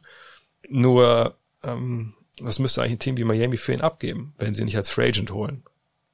Das ist schon, das ist schon eine Menge Gegenwert, den man da schicken muss, finanziell. Und da fehlt mir auch ein bisschen die Fantasie, wie sie das ähm, bewerkstelligen wollen eigentlich äh, jetzt demnächst. Äh, ich, ich sehe, weiß, wer das kommt. Ne? Wir haben alle, ne, wir waren alle, oder nicht alle wahrscheinlich, die zuhören hier, aber viele von uns waren dabei, als es The Decision gab. Nur ähm, das war natürlich auch eine komplett einmalige Situation im Endeffekt, dass Miami damals dieses Geld hatte, dass diese persönlichen Verbindungen halt gab zwischen Dwayne Wade und LeBron und, und Chris Bosch, dass die beide auch gleichzeitig Free Agent werden wollten, dass die alle auch weniger Geld genommen haben weil es auch jetzt nicht super kriegsentscheidend war. Aber ähm, ich sag mal so, momentaner Spitzenverdiener bei den Heat ist Jimmy Butler mit 34,4 Millionen. Dann kommt André Godala, das ist nächstes Jahr nicht garantiert. Also 2021, 2022 ist nicht garantiert das Geld. Er war sicherlich dann vielleicht so, so, so ein Trade-Kandidat.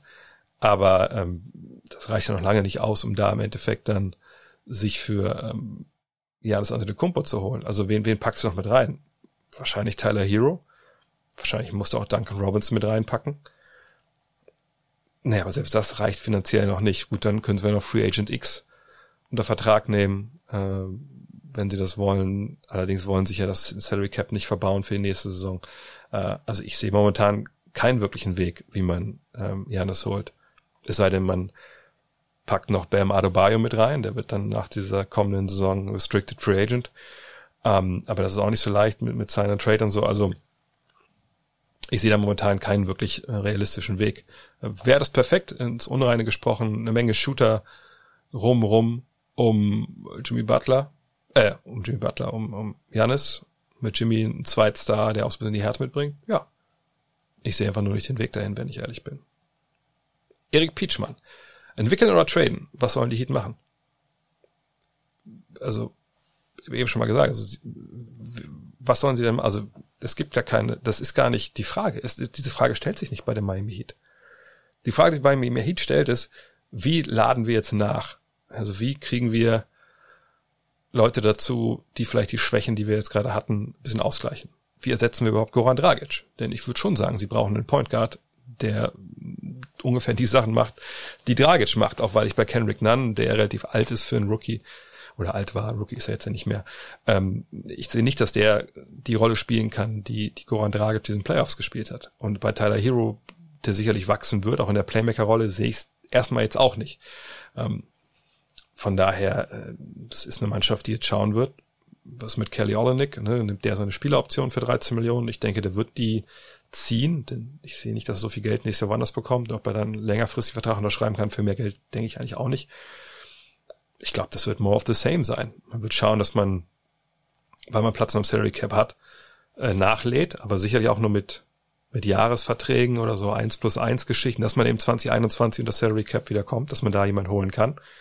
Aber ähm, ich sehe keinen top großen Wurf jetzt von ähm, von Pat Riley. Also ich denke, das wird eher sein, okay, wir verstärken uns punktuell, wir gehen so weiter mit einem breiten Kader, wir gucken, was wir intern wachsen, ähm, auch weil eben wirklich, es, es bietet sich kein Trade an, weil die einfach finanziell das so nicht ähm, einfach nicht realisieren können, wenn man ehrlich ist. Zumindest nicht für jemanden, der, der jetzt schon Geld verdient als Veteran, Maximalvertrag hat. Anthony 1887 fragt, die Leistung der Mavericks in den Playoffs kann man durchaus positiv bewerten. Was denkst du, geht für die Mavs in der nächsten Saison, wenn man den Aufwärtstrend mitnehmen kann? Habe ich mitgenommen, weil es viele Fragen äh, gab in diese Richtung. Können wir nicht beantworten. Also A, gibt es keinen Aufwärtstrend, den man mitnehmen kann. Äh, wenn die Saison losgeht, sagen wir mal 18.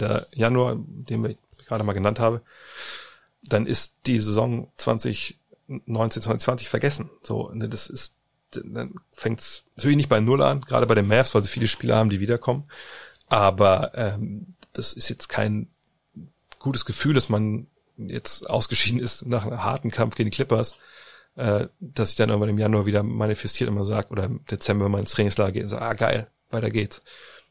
Das ist eine gute Mannschaft, die sich gefunden hat dieses Jahr gerade offensiv. Jetzt muss man defensiv natürlich gucken, dass man da eine Schippe drauflegt. Man kriegt Dwight Powell zurück, der ja schon wieder fit ist. Äh, man muss gucken, was mit Tim Hardaway passiert. Ne? Zieht er seine Spieleroption, zieht man die nicht. Auch die Mavs wollen ja bei Jans Antetokounmpo vorstellig werden. Die wollen auch Salary Cap mäßig in der Position sein, da was zu machen, äh, 2021. Aber ich, ich sehe da jetzt ähm, kein, also ich, ich denke, es wird ungefähr so sein wie dieses Jahr halt auch. muss warten, wie ähm, Christoph Posingis von seiner Verletzung zurückkommt, von seiner Operation. Ähm, von daher abwarten. Aber ist nicht so, dass man jetzt da jetzt einen Schwung mitnehmen kann, denn die Saison ist dann viel zu lange vorbei. Markus Sharpay fragt, hätte LeBron James nicht viel mehr Größe gezeigt, wenn er sich hätte auswechseln lassen, als das Spiel längst entschieden war, also mein Spiel 6? So hat er bis zu seinem zehnten Assist gespielt, um seinen Triple-Double noch zu vollenden und noch einmal im Dank, beim Dank silberrückenmäßig gegen das Brett geschlagen. Ähm, äh, auch, auch hier äh, verschiedene äh, ja, äh, Ebenen dieser Frage, die man, glaube ich, kurz, kurz klären muss. Also A, silberrückenmäßig ins Brett geschlagen. Ich habe noch keinen Silberrücken gesehen, der ins Brett geschlagen hat. Vielleicht auch nicht so der tollste Vergleich mit Gorilla mit einem dunkelhäutigen Menschen. Aber ich, ich, ich, ich verstehe, was Herr Markus meint. Ähm, mit diesem Dank habe ich überhaupt gar kein Problem. Und gegen das Brett schlagen wir auch gab einen Tee dafür, hat so lustig gemacht. Verstehe ich, okay, mein Gott. Ne? Nach all dem, was der Typ auch geopfert hat, ja, seine Familie war nicht mit in der Bubble, äh, der, der, der hat in den letzten Wochen und Monaten eine Menge Druck gekriegt und auch natürlich auch ausgehalten. Ja, nicht nur wegen Basketball, sondern auch wegen Black Lives Matter. Der Präsident der USA ähm, äh, feindet ihn an öffentlich. Und sicherlich wird er in seinen Replies auch eine, eine Menge Hass halt finden. So. Opfert trotzdem alles ne, für diese Meisterschaft. Spielt grandios in Spiel 6 wieder. Und dann macht er am Ende diesen Dank und haut gegens Brett einfach als Ausrufezeichen, so ein Motto, ja, wir haben es geschafft. So habe ich jedenfalls interpretiert, kann auch sein, dass ich falsch liege. Ähm, der ganze Druck, ne, die ganze Anspannung hat er da einfach mit rausgelassen. Das ist Sport, das sind Emotionen. Wir wollen Emotionen im Sport. Ähm, das ist auf mich auch kein gescriptetes Ding. Von daher habe ich überhaupt gar kein Problem mit. Dass er bis zu seinem zehnten Assist gespielt hat, um Triple-Double zu haben. Um Gottes Willen, ey. Also wirklich, um, um Gottes Willen. Das Spiel ist mir mit 13 Punkten ausgegangen natürlich, wenn er zu Frank Vogel sagt, Frank, pass auf, das ist gut heute, nimm mich mal raus, äh, ich, ich habe halt meine Schlacht geschlagen. Ja, dann macht das Frank Vogel sicherlich auch. Aber ich finde, es ist so eine Frage, die komplett nicht aus der Sportwelt kommt, sondern dann von draußen rein interpretiert wird. Wenn ich in so einem Spiel bin, also was soll er denn machen? Er soll auf die Bank gehen und sich feiern lassen. So, dann sagen wieder, ach, guck mal hier, der, äh, da kann man auch so sagen, der stolze Gockel sitzt da auf der Bank und high-fived und, und, und nimmt das Spiel nicht mehr ernst. Äh, es war ja noch nicht vorbei. So.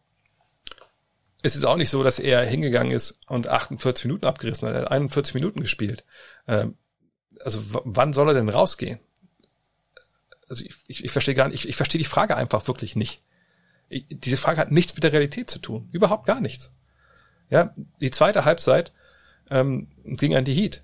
Ja, die Heat haben äh, dritte Viertel mit einem Punkt verloren und das vierte Viertel mit 16 gewonnen. War das Spiel entschieden? Also nach allem, was man so glaubt zu wissen über Basketball. Naja, klar. Aber soll er zu früh rausgehen, dann läuft man Gefahr, die Heat kriegen noch mal einen Lauf, weil die haben ihre Leute ja auch nicht runtergenommen. Oder war, oder war er noch auf dem Feld, als es dann schon Garbage Time war für seinen Zehn Das weiß ich nicht. Aber selbst dann, äh, das sind einfach Geschichten. Da wird so viel, so, so Micromanagement betrieben, das, das ist blödsinnig, sich darauf zu versteifen. Es geht auch nicht darum, ob er viel mehr Größe, also, was, was soll denn so eine Frage überhaupt? Was soll so eine Frage? Der Mann hat wieder einen Titel gewonnen, seinen vierten mittlerweile. Er war der beste Spieler dieser Finalserie. Ich will niemanden hören, der sagt, Anthony Davis war der Finals MVP. So. Der Mann hat, wie gesagt, eine Menge Druck ausgehalten, gewinnt seinen Titel. Man kann darüber streiten, dieser Respektnummer, habe ich eben schon gesagt. Aber jetzt hinzugehen und sowas micromanagen zu wollen, zu sagen, ja, hat er das mal gemacht, hat das mal gemacht, hat das mal gemacht. Das ist einfach nicht zulässig. Das ist blödsinnig im Endeffekt. Lass uns über das Basketballerische uns unterhalten. Da können wir drauf gucken, was die Zahlen sind. Wir können drauf gucken, wie er gespielt hat. Gucken, dass er nur eine Turnover hatte in diesem Spiel. Ja, bei 10 Assists. Und die Triple Doubles, ihr glaubt doch nicht wirklich, das war, oder zwei Sichtweisen. Ich würde sagen, ich kann mir überhaupt gar nicht vorstellen, dass, dass er hingeht und guckt die ganze Zeit aufs Vor und sagt, ich habe neun Assists, ey, noch ein Assist, aber wieder ein Triple-Double mehr. Alter, da rutsche ich in der Statistik wieder nach oben. Da, ich kann mir keine Welt vorstellen, in der er denkt, dass das wichtig ist. In dem Moment. So. Das ist meine Argumentation. Wenn ihr jetzt sagt, nee, der hat da raufgeguckt, der wusste genau, ich brauche noch einen zehnten Assist, weil ne, er will auch da das alles anführen, etc. pp. Okay. Wenn das so sein sollte. Dann müsste man aber auch sagen, bestimmt, guck mal, wie krass kompetitiv der ist. Ne? Der lässt selbst in so einem Spiel, will der noch dieses eine Ding noch mitnehmen. Das ist wie Jordan. Das ist genau wie Jordan. Ne? Der will auch jeden, jedes Teil mitnehmen, dass er einfach der zeigt, dass er der Beste ist, dass er dominiert. So. Also von daher, nee, das ist für mich überhaupt, auch wenn ich da jetzt schon zehn Minuten drüber gesprochen habe, das ist für mich überhaupt gar kein Thema. Und er hätte auch nicht mehr Größe gezeigt oder weniger Größe. Wie gesagt, im Zweifel hätte man ihn genauso dafür kritisiert. Ähm, vollkommen eine Non-Story im Endeffekt. Boah, ich habe eine Menge über Non-Stories geredet, leider. Ähm, Mr. Football 1909 fragt, haben die Playoffs gezeigt, dass insbesondere Spieler abseits des Balles wie Duncan Robinson ähm, oder Harris oder Reddick wertvoller als je zuvor sind durch ihre ständige Gefahr und Random Movements abseits vom Ball, dass es schwieriger ist, Triple Threat Stars zu verteidigen? also ich interpretiere die Frage so, dass es wichtig ist, dass man Spieler hat abseits des Balles, die werfen können, ähm, die da Verteidigungen binden und dann entweder werfen oder die Help-Side ne, so binden, dass der Star mit Ball halt werfen kann. Naja, aber das ist ja nichts Neues. Also das deswegen waren ja die, die Splash Brothers oder sind die Splash Brothers so gut, wie sie sind. Die agieren ja auch nicht immer am Ball, sondern dieses Abstreifen von zwei Schützen auf der Weak Side, das war natürlich das, was sie auch echt groß gemacht hat. Ja, ich glaube, es gab ja damals zu Beginn noch vor allem keine andere Mannschaft, die so viel äh, indirekte Blöcke gelaufen ist, etc. pp. oder auch Cuts dann laufen konnte zum Score und sowas. Also ähm, das ist keine neue Entwicklung. Will, will jeder diese Spieler haben? Ja, gibt es mittlerweile jetzt auch mehr Aktionen für solche Spieler abseits des Balles. Auch klar, aber du brauchst natürlich auch die Jungs, die das können. Ich, wenn es wirklich einen Trend gibt, der ein bisschen klarer ersichtlich wurde in diesen Playoffs, dann würde ich eher das Gegenteil argumentieren, dass du eigentlich sagen kannst, dass so die Spieler am Ball, die aus dem Dribbling Dreier werfen, ja, die Drop-Verteidigung attackieren können, die da einfach enorm Druck aufbauen, die haben wir gesehen. Ja, wir haben Jamal Murray als beste Beispiel, aber auch Donovan Mitchell gesehen, die Würfe nehmen, die vor zehn Jahren einfach als schlechte Würfe galten äh, und die man nicht sehen wollte, die jetzt hingehen, das routinemäßig Damian Lillard, Devin Booker halt machen. Und ähm, dass solche Stars, solche Spieler, die das haben, und das hatten zum Beispiel jetzt die, ähm, die Heat in den Finals nicht. Die hatten dann Kendrick Nunn so unter, ja, mit Abstrichen und Goran Dragic schon auf einem Bein. Ähm, diese Spieler brauchst du heutzutage, um genau diese defensive Taktik zu kontern. Ähm, aber dass man abseits des Balles Schützen braucht, die sich und sich gerne auch bewegen sollen, das ist, glaube ich, das war schon vorher eigentlich schon relativ klar. Kommen wir zu einer Frage, die zum Thema Euroleague. Nee, gar nicht. Moma fragt erstmal noch, äh, Hallo Dre, die Bubble war ein Erfolg, doch wie kann und sollte die NBA die neue Saison planen, eine neue Bubble oder ein Mischduell abwarten und schieben? Was kann man von anderen Ligen lernen? Ich glaube, von anderen Ligen kann man gar nichts lernen, wenn man die NBA ist, weil ähm, die einfach das nicht gut machen bisher. Was man sagen sollte und muss, ist, dass es keine Bubble geben kann. Ja, regionale Bubbles okay, aber das geht ja gegen das, was die NBA eigentlich will. Sie wollen ja unbedingt vor Zuschauern spielen, ne, weil das einfach finanziell ein Riesenproblem ist, wenn man es nicht macht.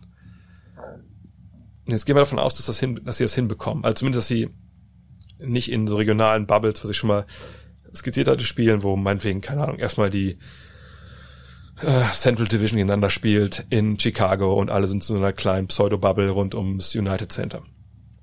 Ähm, und was ich in, in, Pacific Division spielt in LA, ähm, rund um Staples, sind alle am Ritz. Äh, oder ist es Ritz da? Ich glaube Ritz, ja. Ähm, ne, Wenn sowas nicht gibt und man, man fliegt dann von A nach B, dann würde man sicherlich gucken, dass man einen Spielplan hat, wo man die Reisen minimiert.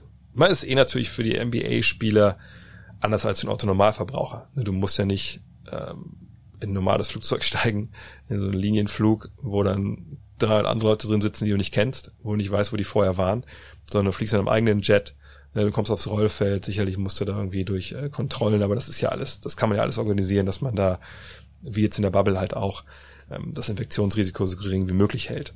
Äh, und gleichzeitig, klar, testet man die Spieler weiter, so oft wie es geht, hoffentlich dann mit Schnelltests, ähm, sodass man dann, wenn was passiert, es einfach auch schnell im Griff bekommt. Allerdings großartig abwarten und schieben, glaube ich nicht. Mischmodell, ich glaube, diese regionalen Bubbles, die ich auch beschrieben habe, die wird es wirklich nur geben, wenn man jetzt ähm, im Dezember, wenn man dann wirklich vom 18. Januar ausgeht als Startpunkt, wenn da jetzt sehen würde, um Gottes Willen, in den USA geht's richtig zur Sache wieder, was die Infektionszahlen angeht. Und die steigen da gerade auch wieder massiv. Das ist auch gar kein so unwahrscheinliches Szenario, dass man sagt, okay, wir, wir können es nicht verantworten, ähm, erstmal nicht in, in regionalen Bubbles zu spielen. Wir gucken erstmal, dass wir, keine Ahnung, die ersten 20 Spiele meinetwegen in solchen, in sowas irgendwie hinbekommen. Weil es dürfte jetzt auch nicht das Riesenproblem sein, äh, da relativ flexibel zu reagieren, was den Spielplan angeht, weil es dürfte ja auch nicht unbedingt großartig viele Konzerte oder ähnliches gehen in Hallen geben. Ähm, aber ich, ich denke, es kann nur diese regionalen Bubbles geben für, für kurze Zeit. Es wird nicht so eine Sache geben wie, wie in Disney World. Und ähm, eigentlich können alle anderen von der NBA lernen. Ähm, aber die NBA wird natürlich auch gerade schauen, was läuft zum Beispiel bei der Euroleague gerade. Nicht, was wir es abgucken wollen, sondern die werden sehen, okay, läuft katastrophal gerade in der Euroleague. Kommen wir gleich noch zu.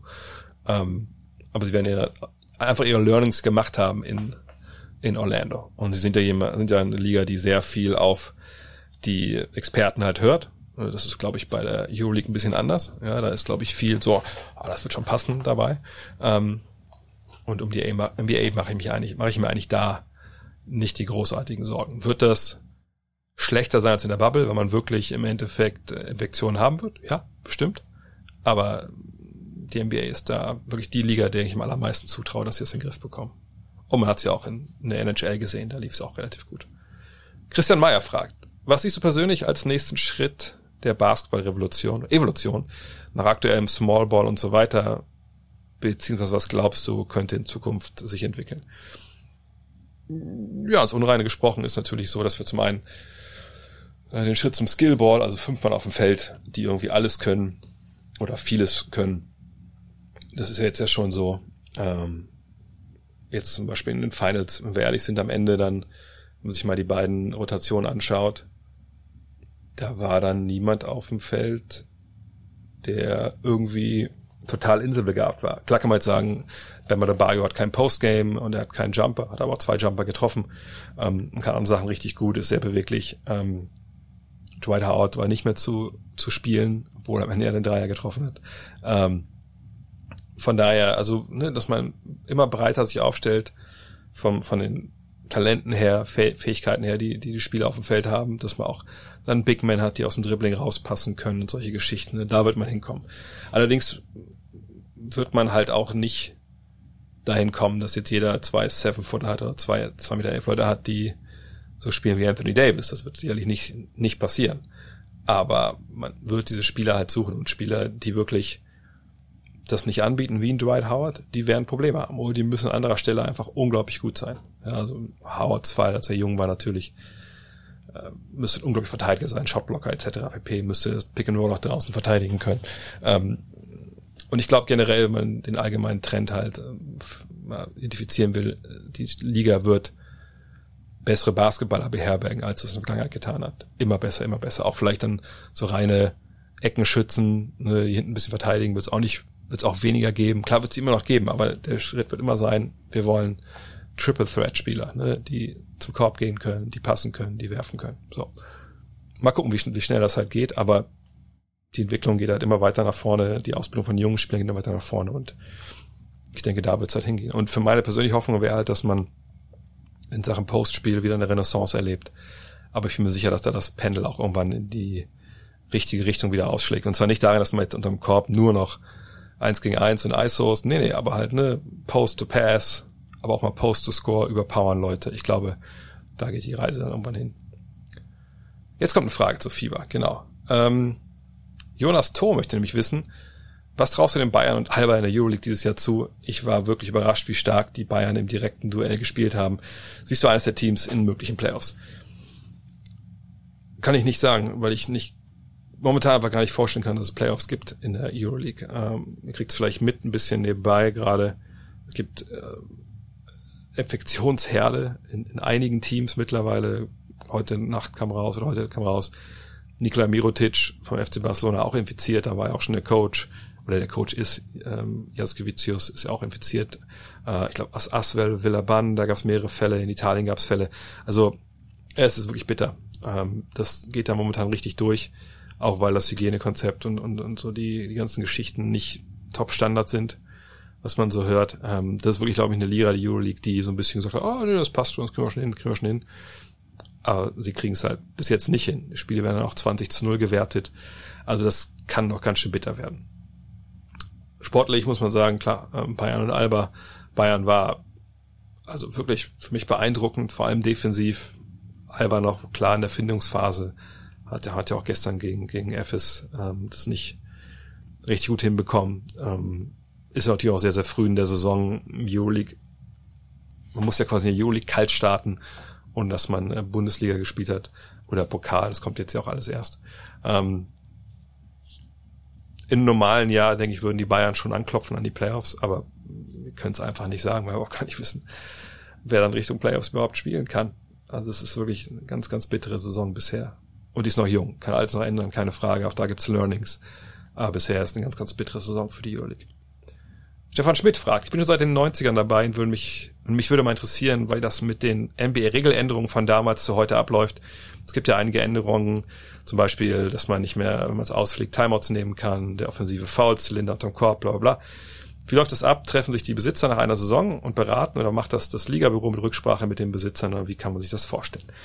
Es gibt ein sogenanntes Competition Committee, ähm, das halt jedes Jahr tagt und dann eben mehr oder weniger weitreichende Änderungen halt beschließt. Das kann dann mal wie damals äh, Anfang der 2000er Handchecking sein, können aber auch kleine Sachen sein, wie dass man am Offensivrebound äh, keine 9, 24, nur 14 Sekunden bekommt. Und im Komitee sitzen halt dann Besitzer, Manager, ähm, Coaches. Und die bereiten das dann vor. Und es wird dann dem Board of Governors, also den 30 Besitzern, dann vorgestellt und die können darüber dann abstimmen. So. So läuft es eigentlich. Und da gibt's dann, vergangenes Jahr noch nicht überlegt, da gab es dann verschiedene Änderungen, die dann gar nicht irgendwie weiter verfolgt wurden. Ähm, mal gucken, was, was dieses Jahr bei rauskommt. Aber da gibt es dieses Komitee, was sich das anguckt, die sich auch gar nicht an irgendwelche Fieberregeln so halten müssen, sondern die das halt quasi für sich selber äh, dann entscheiden, also entscheiden, was sie vorschlagen und dann müssen die Besitzer darüber abstimmen. Jan voll Bracht fragt, ich soll dir diese Frage von Danny Green weiterleiten. Kann man Sport kommentieren, ohne ständig in diese martialische Sprache zu verfallen, wo Spieler äh, oder Spielerinnen Killer sind oder Teams zerstört werden?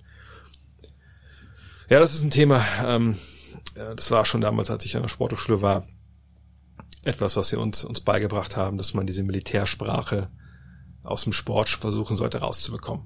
Und das sehe ich auch vollkommen so. Klar, ne, Sachen wie Verteidigung oder Abwehr oder Angriff, Sturm, Fußball, ähm, das ist natürlich alles Lingo, die aus dem, aus dem Krieg kommt, ja, aus dem Militär kommt.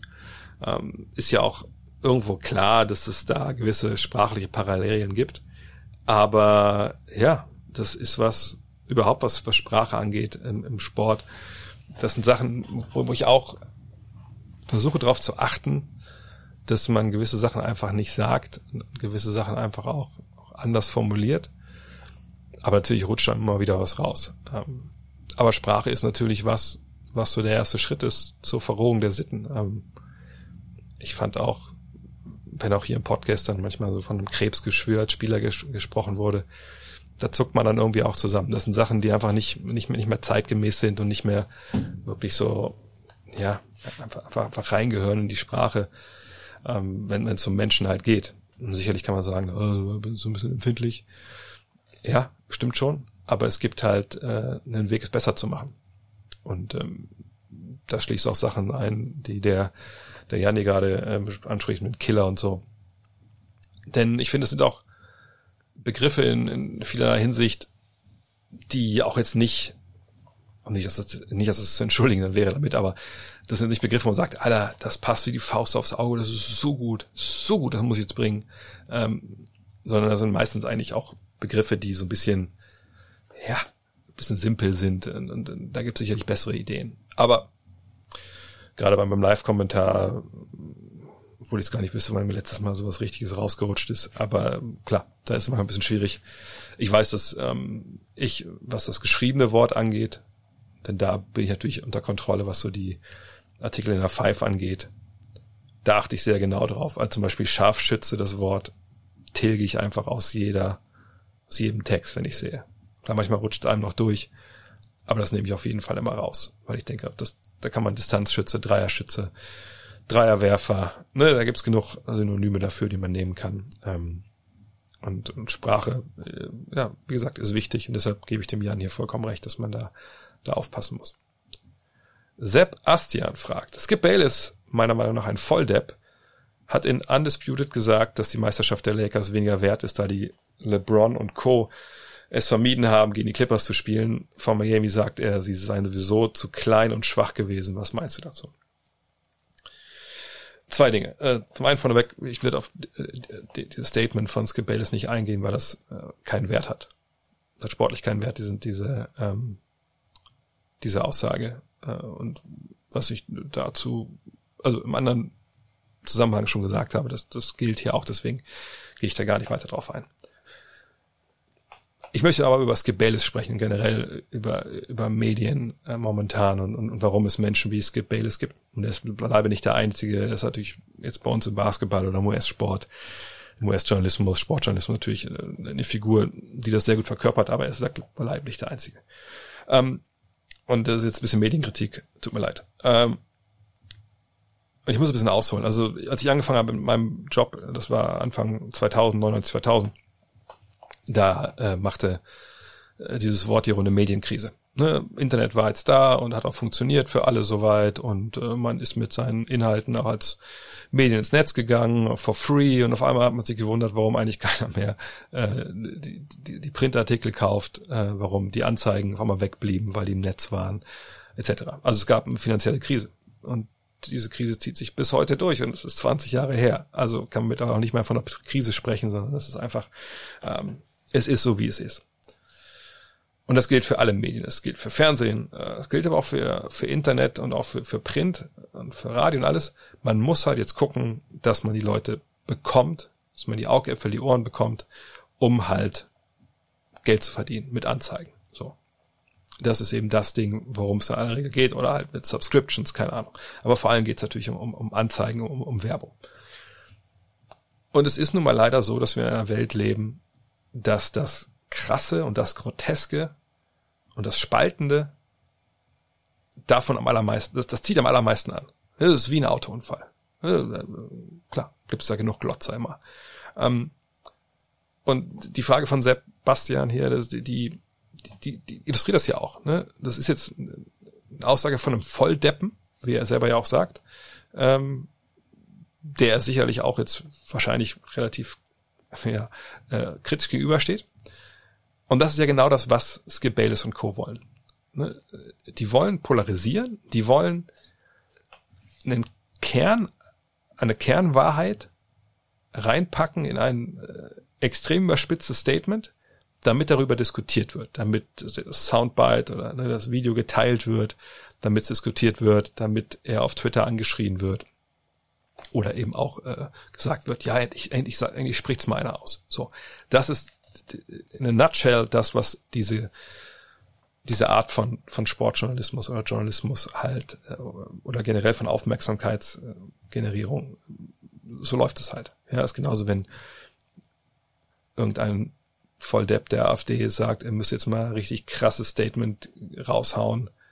Wie letztens dieser, dieser, dieser Typ, der da im Bayerischen Landtag mit seiner Gasmaske stand und dachte, da ist doch nichts dabei, ist doch Maskenpflicht. Also solche Stunts, genau wie das hier von Skip Bayless, sind nur dafür da, um äh, zu polarisieren, ähm, ne, um irgendwie, ja, Kernwahrheit irgendwie zu pervertieren und, und, und ne, so zu verpacken, dass darüber diskutiert wird und eben auch nicht sachlich, sondern halt so, dass Leute halt drauf gucken. Punkt.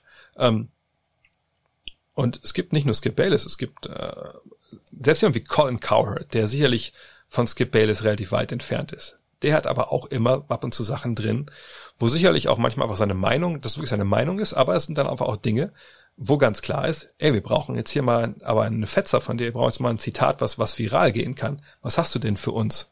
So, das kommt ja dann von den Redakteuren. Oder er selber macht das auch schon. Und deshalb kann ich auch mittlerweile, weil es jetzt natürlich durch den US-Sportjournalismus ich natürlich relativ viel konsumiere, äh, weil sich das halt durchzieht durch unglaublich viele Formate, kann ich das allermeiste nicht mehr, nicht mehr anhören. Das ging mal los, glaube ich. Ich bin jetzt auch kein Medienhistoriker, was das angeht, aber ähm, mir ist am allerersten Mal aufgefallen damals, als es hier um ähm, Sport Talk Radio ging. Also einfach, wenn man nicht in den USA unterwegs war auf den Trips, äh, man hat dann irgendwie ESPN Sports Talk angemacht. Da liefen ja nicht dann irgendwie die Sendungen aus dem Netz äh, oder aus dem Fernsehen, sondern da liefen dann halt ja, Sendungen, die immer das gleiche sind. Irgendein Sportjournalist sitzt dann da im Radiostudio, meist mit einem Sidekick, man hat die Themen des Tages, man rattert die so ein bisschen durch und dann kann man anrufen. Naja, und dann wird dann halt Sports Talk beschrieben, der gar kein Sports Talk ist, sondern Anrufer ruft an, sagt, äh, die Lakers sind weak, so, ne, die haben halt nicht mehr in die Clippers gespielt und dann, äh, ja, wird auch abgewürgt, der Caller, weil um den geht's nicht, sondern es geht darum, dass dann halt der jeweilige Host der Sendung darauf reagieren kann und entweder noch einen draufsetzt oder total beipflichtet, keine Ahnung. So. Ähm, und diese Art des, des Journalismus, die einfach dann nur noch ne, auf bla bla bla und rah rah und hier sind wir alle und wie, wie krass, hier wird sich voll gefetzt, das ist einfach, es, es ist ermüdend und es ist einfach auch scheiße, weil es einfach richtige Diskussion äh, und, und richtiges ne, Analysieren, mal sachlich drauf gucken, oftmals verhindert. Das Gleiche sehen wir auch in so Polit-Talkshows hier in, in, Deutschland. So, äh, da wird ja auch nur noch, ich will nicht sagen, wird hier angeschrien, aber ne, man redet nur aneinander vorbei, da wird, da, man kommt ja nicht auf irgendeinen Punkt. So, ähm, und deswegen kann ich mal nur jedem raten, vermeidet solche Formate wie, wie die von Skip Bayless. So, ähm, vermeidet First Take. Ja, ich meine, vermeidet auch, auch Stephen A. Smith in, in vielerlei Hinsicht. Ja, ich meine, wenn er sich hinstellt nach jedem, jeder Niederlage der Cowboys und da in sein, sein Handy, äh, seine Handykamera brüllt, oh, how about them Cowboys? Da weiß man ja auch, wo der, wo der Hase da läuft. So. Und wenn ihr Tipp haben wollt, PTI, ja, Pardon the Interruption, das sind Michael Wilborn ähm, und ähm, wie heißt er, Tony Kornheiser, zwei altgediente Printjournalisten, die seit auch schon was seit 20, 25 Jahren ihre Sendung machen, wirklich mit Niveau, auch sehr schnell, ja, also das, das sind nicht, nicht große Themenblöcke, aber wo mit Niveau diskutiert wird, wo man auch weiß, ne, der eine ist Fan von Teams aus Chicago, der andere ist ein Fan von Teams aus Washington DC, aber die wirklich ne, sich Punkte überlegen, Gegenpunkte überlegen. Upon the Interruption, äh, ja, sorry, Around the Horn, ja, auch so ein Format. Von mir ist auch noch gerne ähm, Highly Questionable von Dan Labertard, äh, Bomani Jones momentan, äh, ne, die das Ganze ein bisschen, ein bisschen auf die leichtere Schulter nehmen. Das ist, das sind so Qualitätsformate, wo diskutiert wird, wo auch mal eine Meinung diskutiert wird, auch ein bisschen edgy, gar keine Frage. Auch da werden manchmal gezwungen, zwei verschiedene Haltungen eingenommen, aber da wird seriös darüber gesprochen. Und da geht's nicht nur um Klicks. High Noon war so ein Ding mit ähm, Paulo Torrey und äh, äh, Bomani Jones, was leider jetzt dann auf DR genommen wurde, weil es auch ein bisschen, glaube ich, zu, äh, ich will nicht sagen zu intelligent war, aber ne, ein bisschen zu tief schürfend war für ESPN. So, das sind so die, die Formate, um, um die es gehen sollte. Und, und, und nicht um Skip Bayless und Co. Und ähm, ich glaube, wir tun uns allen Gefallen in unserem Leben, wenn wir den Headlines und, und den ähm, ja, Experten oder Journalisten, die am lautesten schreien, am lautesten brüllen, einfach sagen, ja gut, da suche ich mir vielleicht jemand, äh, der das ein bisschen, der die Kirche ein bisschen im Dorf lässt und der das ein bisschen, sich ein bisschen genauer anschaut, indem es nicht nur darum geht, dass er hier retweetet wird. Das ist, glaube ich, äh, ein guter Ansatz. Boah, bin ich heute moralistisch drauf, sorry.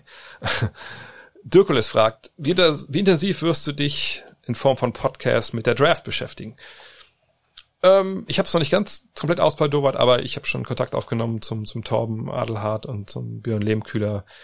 Hätte Bock mit beiden irgendwie so, so ein Dreierpot zu machen äh, zur Draft, weil ich habe jetzt ein bisschen Zeit, mich eigentlich rein zu grooven in die College-Spieler mehr, als ich es normalerweise habe. Aber selbst dann würde ich sicherlich nur, nur Sachen nachplappern. Deswegen brauche ich da Experten, die natürlich dann die Draft-Preview mit mir machen. Äh, aber die beiden werde ich da auf jeden Fall anfragen. Und ähm, dann würde ich ganz gerne einen Livestream machen wieder. Das haben wir in den letzten Jahren ja auch gemacht zur äh, Draft. Ich weiß ehrlich gesagt gar nicht, ob die auf The Zone dieses Jahr läuft live, aber im League Pass läuft sie ja auf jeden Fall. Und würde einfach, ja, dann wieder so ein, so ein Live-Stream machen. Wahrscheinlich auf YouTube oder so. Äh, einfach drauf reagieren, mal gucken mit wem. Äh, das würde ja wahrscheinlich dann so halb sportlich, halb auch so ein bisschen äh, wie früher bei Bill Simmons so Running Diary sein, nur als Video. Äh, aber das würde ich auf jeden Fall machen. Und gesagt, zur Draft geht's ja dann auch aller spätestens hier, hier schon wieder los. Ron Waldeck mit der letzten Frage. Wie wählst du die Fragen aus, die du hier beantwortest? Es kam schon ein paar Mal vor, dass ich eine interessante Frage gelesen hatte, die es aber nicht in den Podcast geschafft hat. Ja, ist immer der Prozess relativ leicht. Ich rufe ja auf zu dem Fragen-Podcast. Wenn ich es nicht vergesse, wie, wie gestern auf allen Plattformen, also gestern habe ich es vergessen, auf äh, Instagram, heißt Instagram, äh, Facebook, Twitter, das sind so die drei Hauptplattformen. Manchmal kommen auch Fragen per Mail rein. Ähm, und dann gucke ich einfach schnell durch, äh, jeweils. Ich fange jedes Mal bei einer anderen Plattform an. Heute habe ich über Twitter angefangen, hier durchzuforsten. Äh, bin dann äh, zu Facebook und dann zu den Mails. Und habe dann ein ganz gutes Gefühl, wie ich so bei einer Stunde, Stunde 30 rauskomme. Und dann gucke ich halt, was mir interessant erscheint.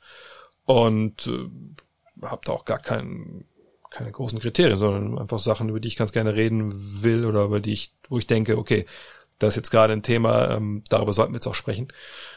Und dann suche ich die raus, dann schreibe ich mir in dem Word-Dokument und dann speichere ich das und dann fange ich an aufzunehmen und, und beantworte die Fragen.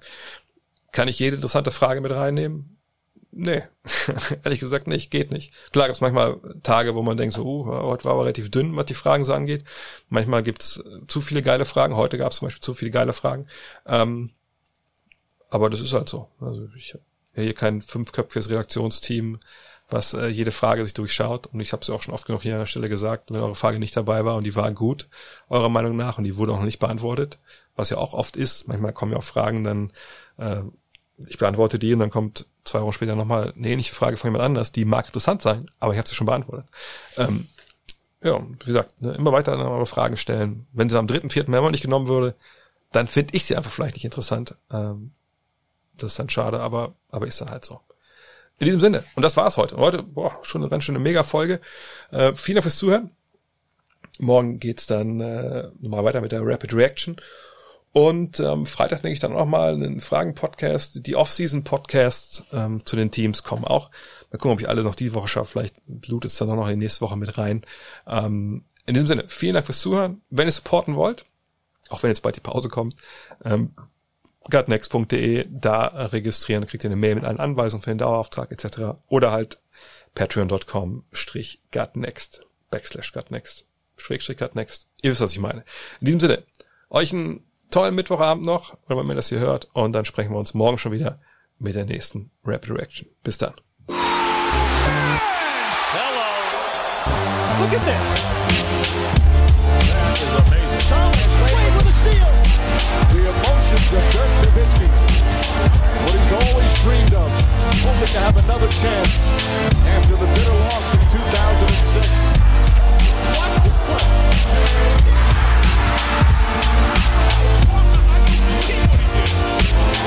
That is amazing.